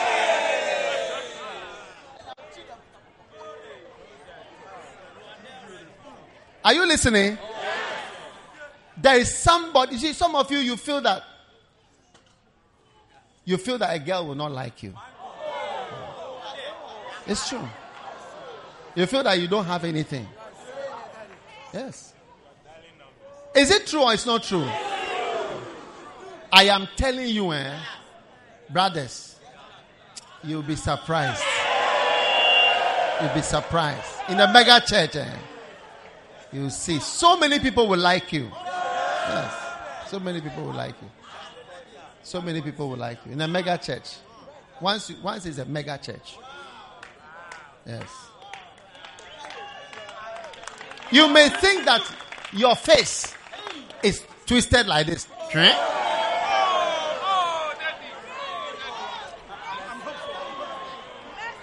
And nobody can like somebody with a face like your face. I'm telling you. Some of you, when you look in the mirror, you feel my face is too long, or my face is too broad, or my face is too manly. You are, you'll be shocked. Somebody is going to come and say, It's only you that I need, that I want. Amen. amen. Can I have an amen? Your beloved is among the 25,000. Receive it. Receive it. Receive it. As we go out winning souls and as we are involved, you may think I'm, I'm building the church. You don't know you are building your own life. You'll be coming to church with eight souls, and, an, and your fellow neighbor is also coming with eight souls, not, in, not knowing that your beloved is in his bus and his beloved is in your bus.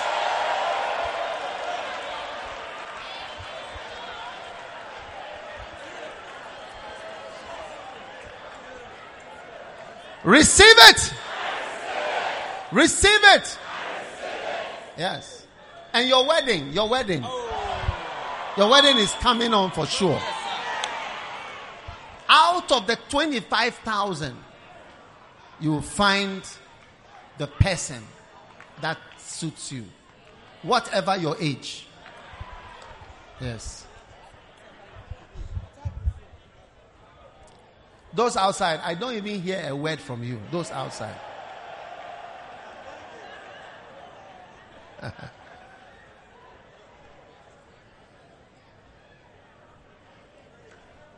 Listen. Shh. Listen, I want to tell you something. Marriage, eh, no matter the problems, you will never be tired of it. People are always happy to hear about marriage. I don't know why. You, you may grow old, everything is like people are excited. You know, Charlie, marry. It, it is like a nice thing. Receive a nice thing. And every time we are, when I'm officiating weddings, shh, when we are officiating weddings, I always remember during the communion that if it was not for the church, if Jesus hadn't died, there would be no wedding. He told us about a man shall leave his father and his mother. It's from the word of God. And be clean. Where there's no Christianity, where there's no church, people don't marry, they just flow.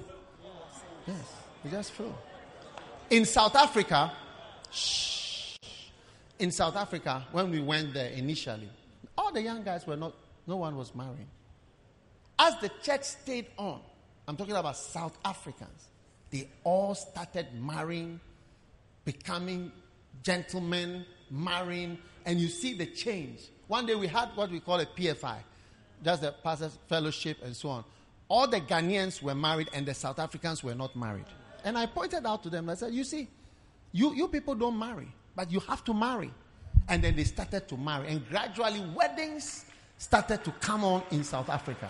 And we started to see the church growth. It brings beloveds and it brings marriage. It brings it, it's something that comes from the church. Yes. It's always within a church. Yeah. Because we, we don't have any way of having sex outside. So it's like we need to entertain ourselves within the church, the marriage context. Yes. Are you listening to my preaching? Yes. Now, there are two types of people who sometimes feel I may not get somebody.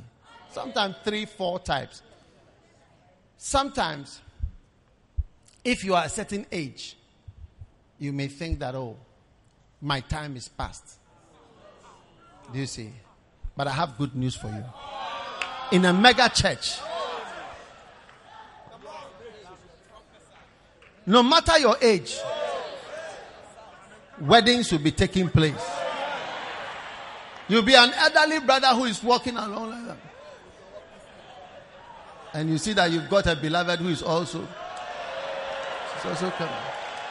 She has put on a new wig for the wedding. And she's flowing. She has learned some new things and she's ready to try it out in the new marriage. Give the Lord a shout of hallelujah. Yes. Mega church, there is nothing like I'm too old. You'll never be tired of marrying. Even in 20, 30 years, if you marry, your, your, you lose your spouse, whatever, you see that you will still want to marry. You know, one day I was having a prayer meeting in the church, and I was standing in the front like this. So I was down the stairs, and I just made an altar. Call. I said, All those who want to marry should come. So when I did that altar call, when I did that altar call, I turned around and I walked up. So I wasn't looking behind. You get it? So I was walking up slowly because I was tired. It had been a long prayer meeting. So I walked up slowly. Ah. Then when I got to the pulpit, I turned around. And the people that I saw, you know, do you know what I, I do you know what do you know what I saw?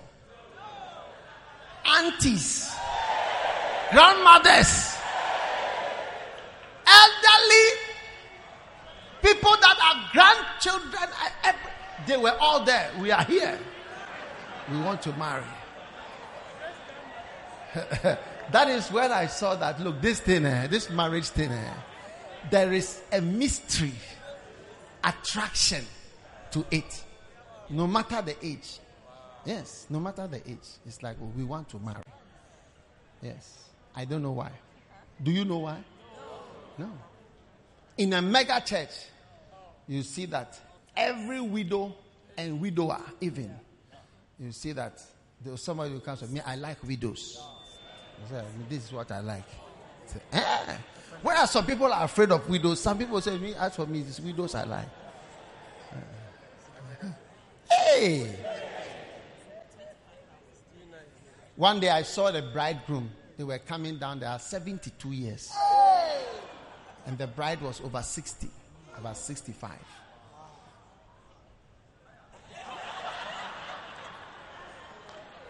They were coming to do their best. That's the day that I saw that the church is a mega church. I prophesy your wedding. Look, when you pass by this wedding chapel, eh, just point and say, I'll be there, I'll be there, I'll be there, I'll be there, I'll be there. It will happen practically. Amen. One day, a brother came to me and said, I want to marry a white girl.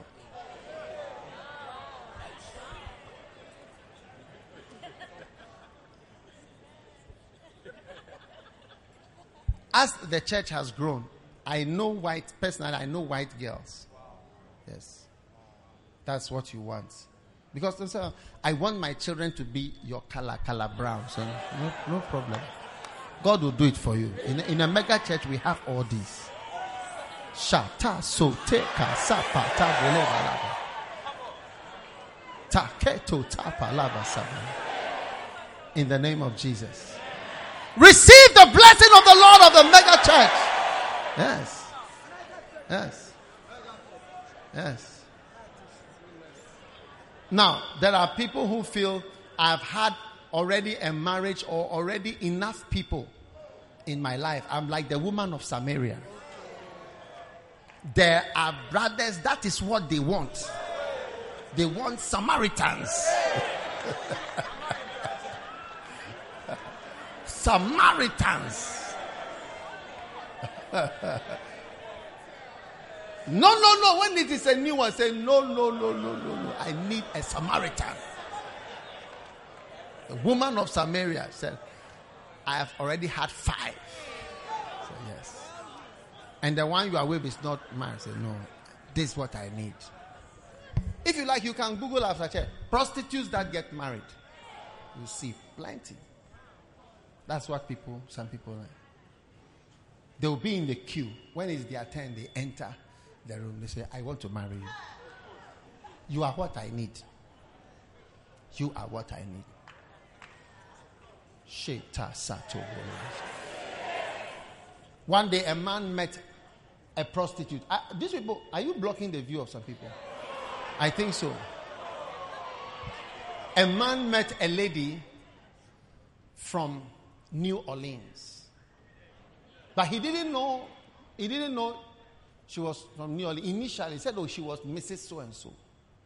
Then after some time, he looked at the lady and said, ha! You are the prostitute from this, this road in New Orleans. She was now a Mrs. Said, ah, everybody misses you. They are all asking of you in New Orleans.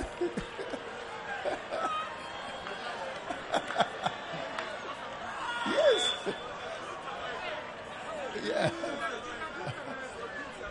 Yeah. He said, everybody, they, they really, they come and ask, they come and they ask only for you. So, where is this one? I need this one. Yes. Wow. It's true. I'm telling you. New Orleans. I prophesy no matter your background in this mega church, the next 25,000 people that are coming in, your marriage is included in that mega church. Do you know why some people quarrel throughout their marriages? It's because they are IMC. Do you know what is an IMC? Ill married couple. Ill married. The, the marriage is not a good pairing. It's not a good pairing. It's not a good coupling. It's, it's an IMC, ill married couple. It's a term. You see, when you are in a mega church, you don't struggle in a relationship. When it's not working, say, hey, Charlie, look, I didn't know it's not working, and let us move our separate ways. You get what I'm saying? There are more people. Yeah. We, are, we, we need, we need something that is working.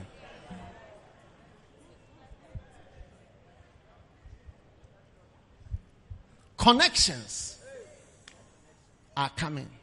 More. Oh. Some of you, and especially in Africa. Africa is a place where connections are important. Hmm. Yes. No, there are a lot of places where who you know is not it, it who you know is at a very, very, very high level. But normal, like even to get a passport is not a who you know. But in Africa, even to even just pass your car through a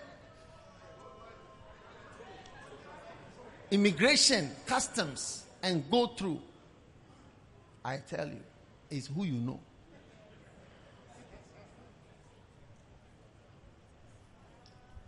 Our convoy was crossing a border into a certain country whose name begins with one of the alphabets. All the cars crossed, so there were like eight. Then the last one, the man said, I've closed. Yes. He said, What? I've closed. And the last one, so everybody was in except one. So you have to sleep here. And he just walked away. You sleep. Appa.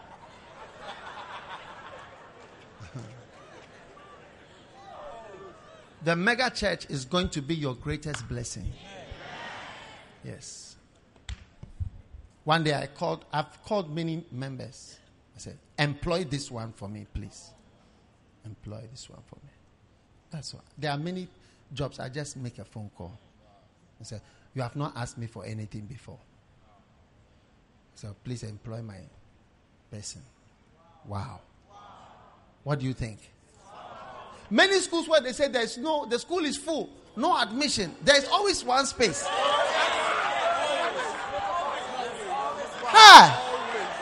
Protocol. They have protocol. Every full thing, there is always a space. So in Africa, who you know. So when you are in a church, you are in a network. Oh, yes. Yes. Mega church. These days, people have been calling out. I want uh, my child to go to uh, this school abroad in this town because we are this our church is here our church is here our church is here. They'll be mentioning the towns manchester leeds birmingham this that different places well nottingham i want to be here because i want my child. Because your child can be there but he's not going even to the school. Your child can call you and say i'm in the library but he's not in the library. I'll call you back. I'm in the library. He's not in the library. He's not even in the school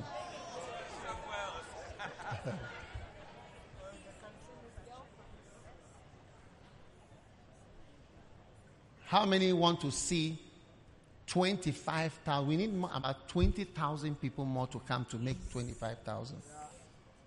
Yes.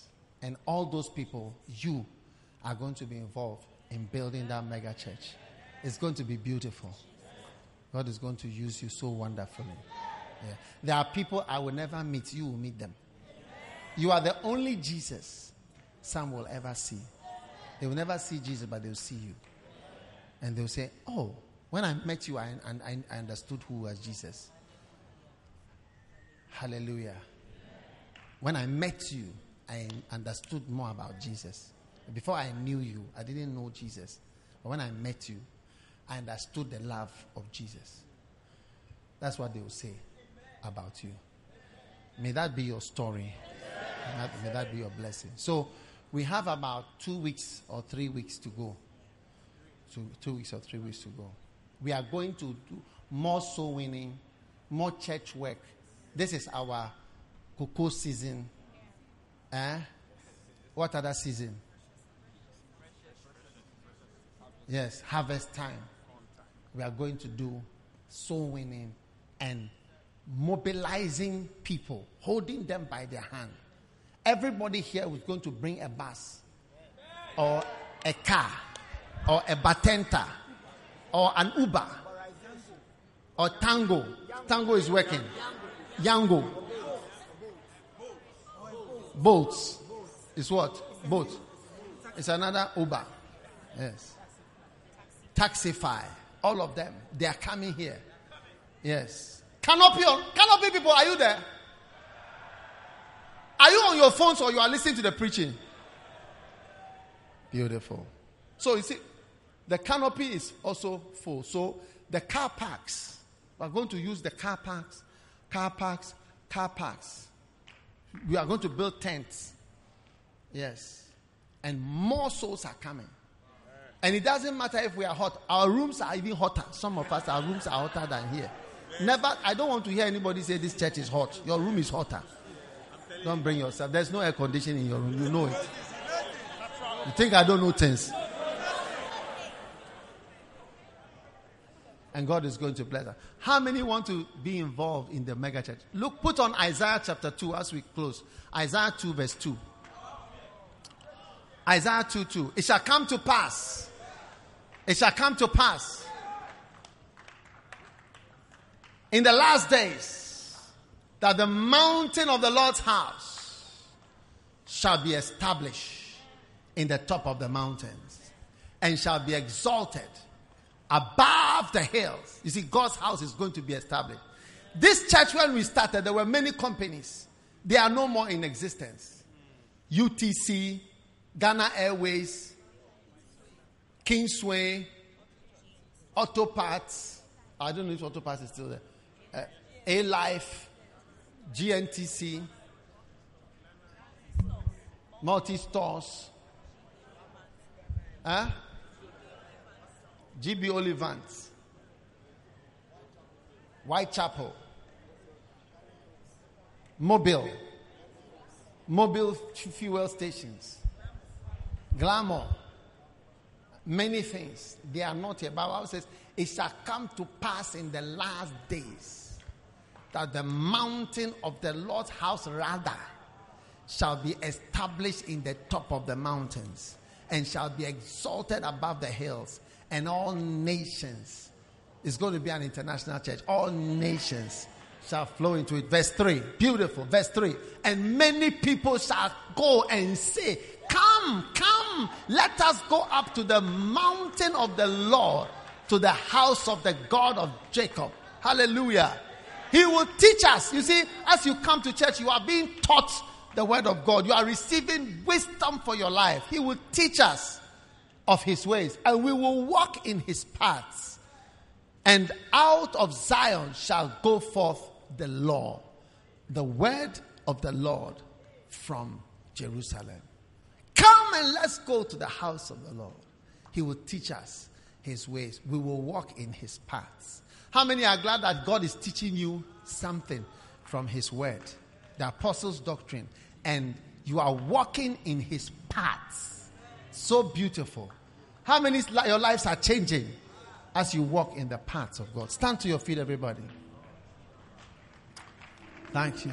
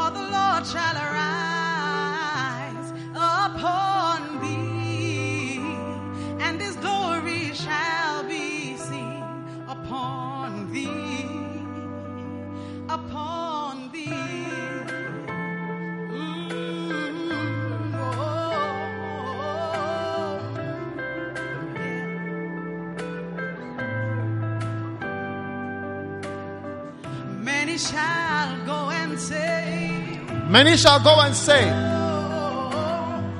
Come and let us go. Oh, yeah. To the mountain of the Lord, to the house of the God of Jacob. Let's go to the house of the God of Jacob. Many will say, And he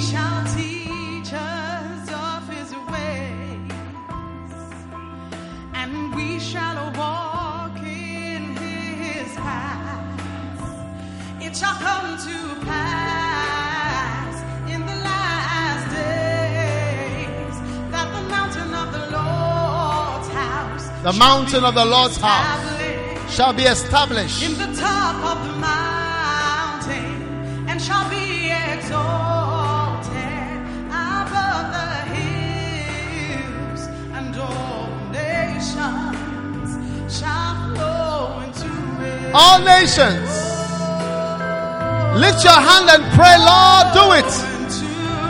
Build your church, Lord. Build your church, Lord. Jesus.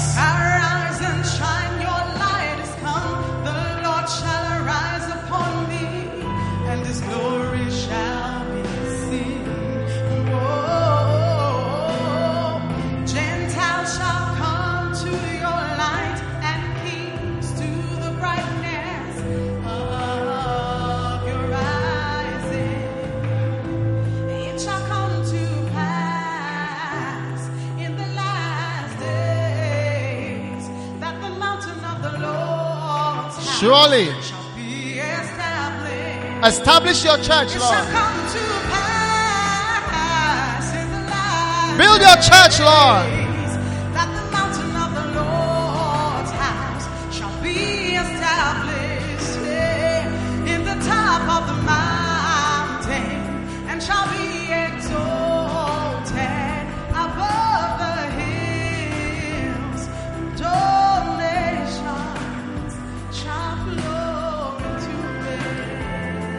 Jesus.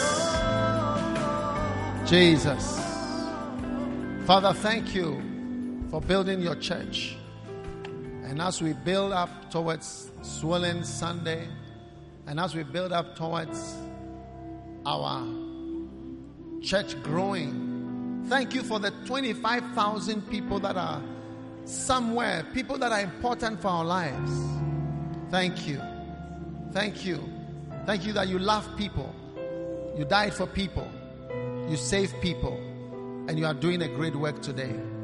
Thank you that there will be no needy person in this church again. There will be no needs. No needs. Every need will be met.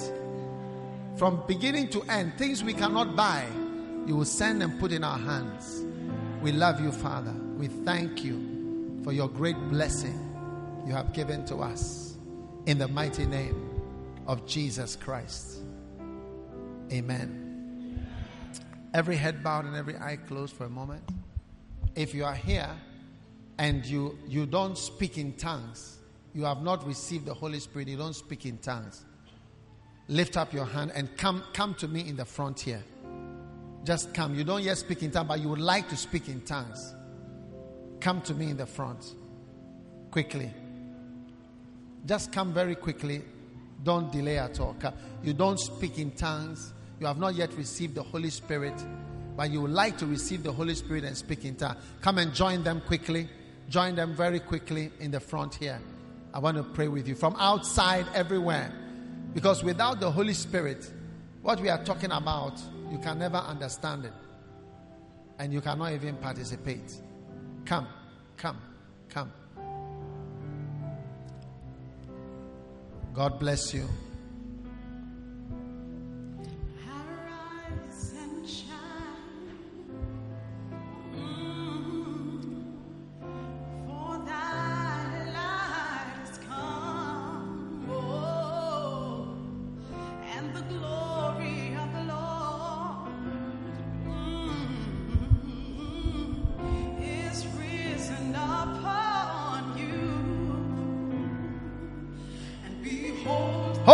You want the Holy Spirit? Come. You want to receive the Holy Spirit? and gross darkness cover the people. Now listen. Listen. When you don't have the Holy Spirit, you have usually another spirit working in your life. And that's why it's important for us to have the Holy Spirit and to speak in tongues. Close your eyes. Everyone. Now, if you are here and you are not born again or you don't even understand it, you want to also be born again and give your life to Jesus, raise your hand like this. God bless you. Most of us, lift your hand and come also to the front. I want to pray with you. Come quickly to the front.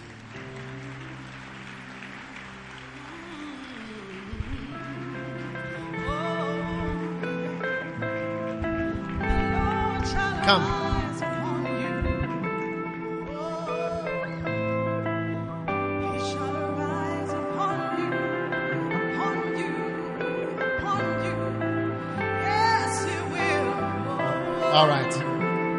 Say this prayer. Lift your hands like this. All of you lift your hands up like this. Let me pray with you. Father, thank you for all these that are giving their lives to you today. I want you to say this prayer with me. Say, Lord Jesus, thank you for today. Please forgive me for my sins. I open my heart and I receive Jesus as my Savior today. Please write my name. Please write my name in the book of life. Today, I open my heart and I receive Jesus as my Savior and my Lord. Please write my name in the book of life. From today, I give my heart, I give my life to Jesus Christ. Thank you, Lord, for saving me. Satan, Satan, I bind you in the name of Jesus. I will not follow you. I will not serve you again. I belong to Jesus. He is my Savior. Thank you, Father, for saving me today. In Jesus' name, amen. Now, everybody, look at me here. Lift your hand and ask God to give you the Holy Spirit right now. Ask God, give me the Holy Spirit right now. Father, thank you for giving everyone here the mighty Holy Spirit. The mighty Holy Spirit. Thank you for changing every life here with the gift of the Holy Spirit. We love you, Father. Thank you for the gift of the Holy Spirit that is changing every life. We are grateful. In Jesus' name we pray. Amen. Now, listen. When we close, I want all of you, we want to pray for you and lay hands on you to receive the Holy Spirit and you start speaking in tongues today. Amen. And so, when we close, this section here, just come to this section here and say, We are going to pray for you and lay hands on you to receive the Holy Spirit. So, come with your Bible, your bag, or what, anything you brought. Just come there in the next five minutes we are closed. Then you come there. And it's very important listen you can't be a christian without the holy spirit. It's difficult. Your other spirits will be working but you need the holy spirit. So when you come here we are going to have a little more time because i want to end the service now but we're going to have a little more time and pray with you and you receive the holy spirit. Me i started to speak in tongues when i was in um, from five. From four from five secondary school. That's a long time ago. I, eh, the Holy Spirit has been helping me. I speak in tongues more than I speak English. Do you see? Yeah. I speak in tongues a lot. All the time. When I speak in tongues, when I speak in the spirit, I, I pray mysteries to counteract mysterious attacks. It's a very spiritual and supernatural thing. So you need the Holy Spirit. Everybody needs the Holy Spirit. Amen. Do you want the Holy Spirit? Oh, me, I, I really pray that you take it seriously. So when we close, where the choristers are, just sit there and then we are going to pray with you there. Amen. God bless you. You may go back to your seat. You may be seated. And it's time for the communion. Take, eat, this is my body, which is broken for you. Drink, this is my blood, which was shed for you. Whoever eats my flesh and drinks my blood has eternal life. For my flesh is meat indeed, and my blood is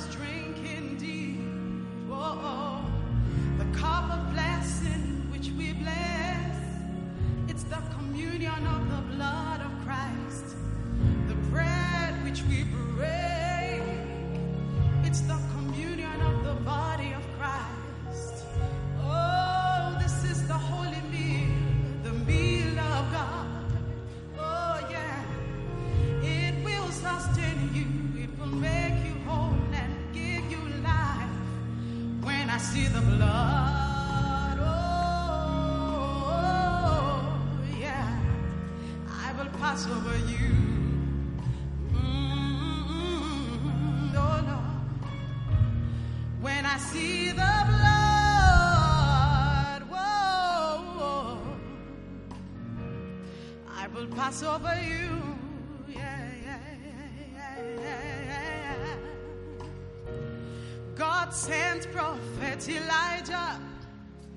on a long journey for 40 days and 40 nights. Elijah needed supernatural strength.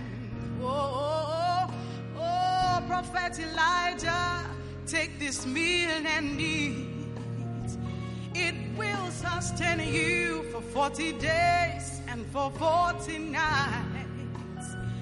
That meal was the supernatural meal Elijah Oh, oh, oh, when I see the blood. Stand to your feet. Mm-hmm.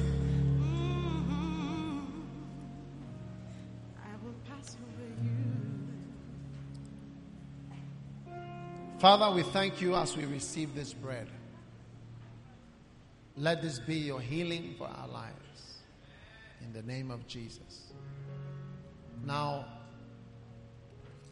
whatever is a big missing piece, a missing piece in your life. Did you hear me? I said a missing piece, something torn out of your life or not in your life. As you receive this body, may that place be healed in the name of Jesus, the body of Jesus Christ.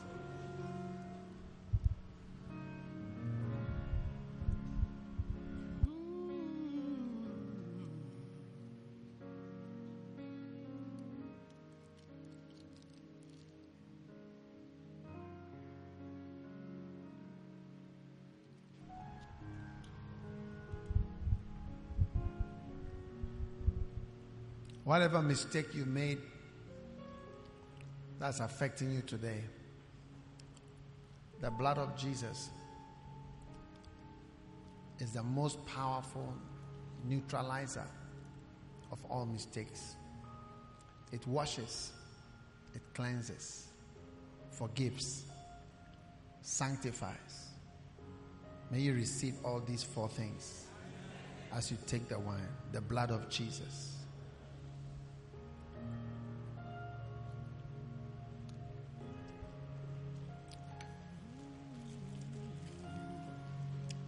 Lift your hands for your blessing.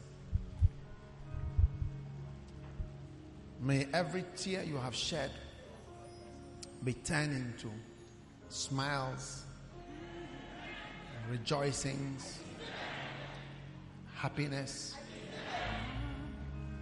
May your disappointments be healed.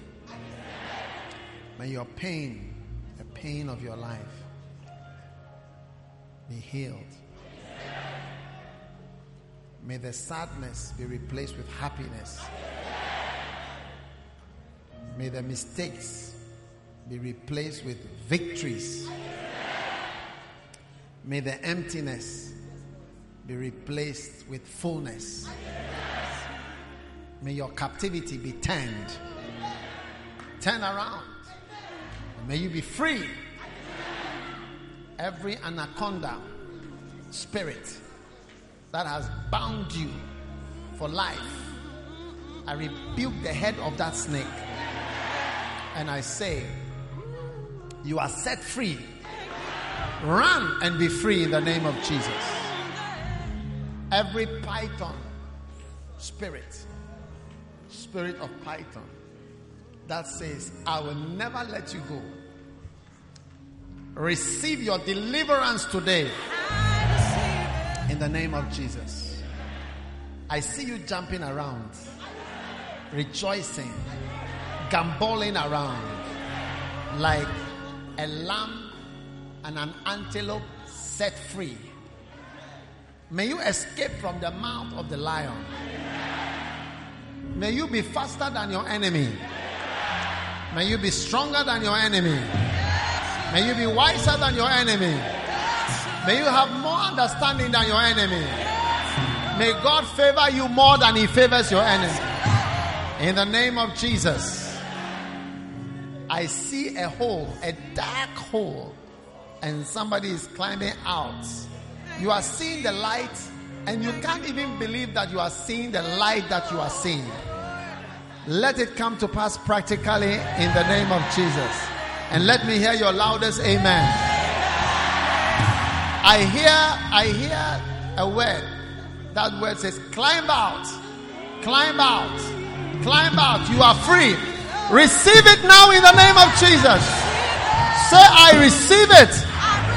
I am climbing out. Christ has set me free. And I am free indeed. In the name of Jesus Christ. Everybody shouted, Amen. God bless you. You may be seated. We believe you have been blessed by the preaching of God's Word. For audio CDs, DVDs, books, and other resources by Dag Mills, please visit our website at www.daghewardmills.org. God richly bless you. ABC Tonight. My name is Daniel Garcia. I worked at my family's bakery. My life used to be pretty normal until I met Noah Hamilton. That's when everything changed. My brother and the most famous woman in the world. Sometimes two unlikely ingredients There's something about him. make the most amazing combination. I just want to make sure you know what you're signing up for. I know that my life can get pretty crazy. I think I could do a little crazy. The Baker and the Beauty series premiere tonight, 10 9 Central on ABC.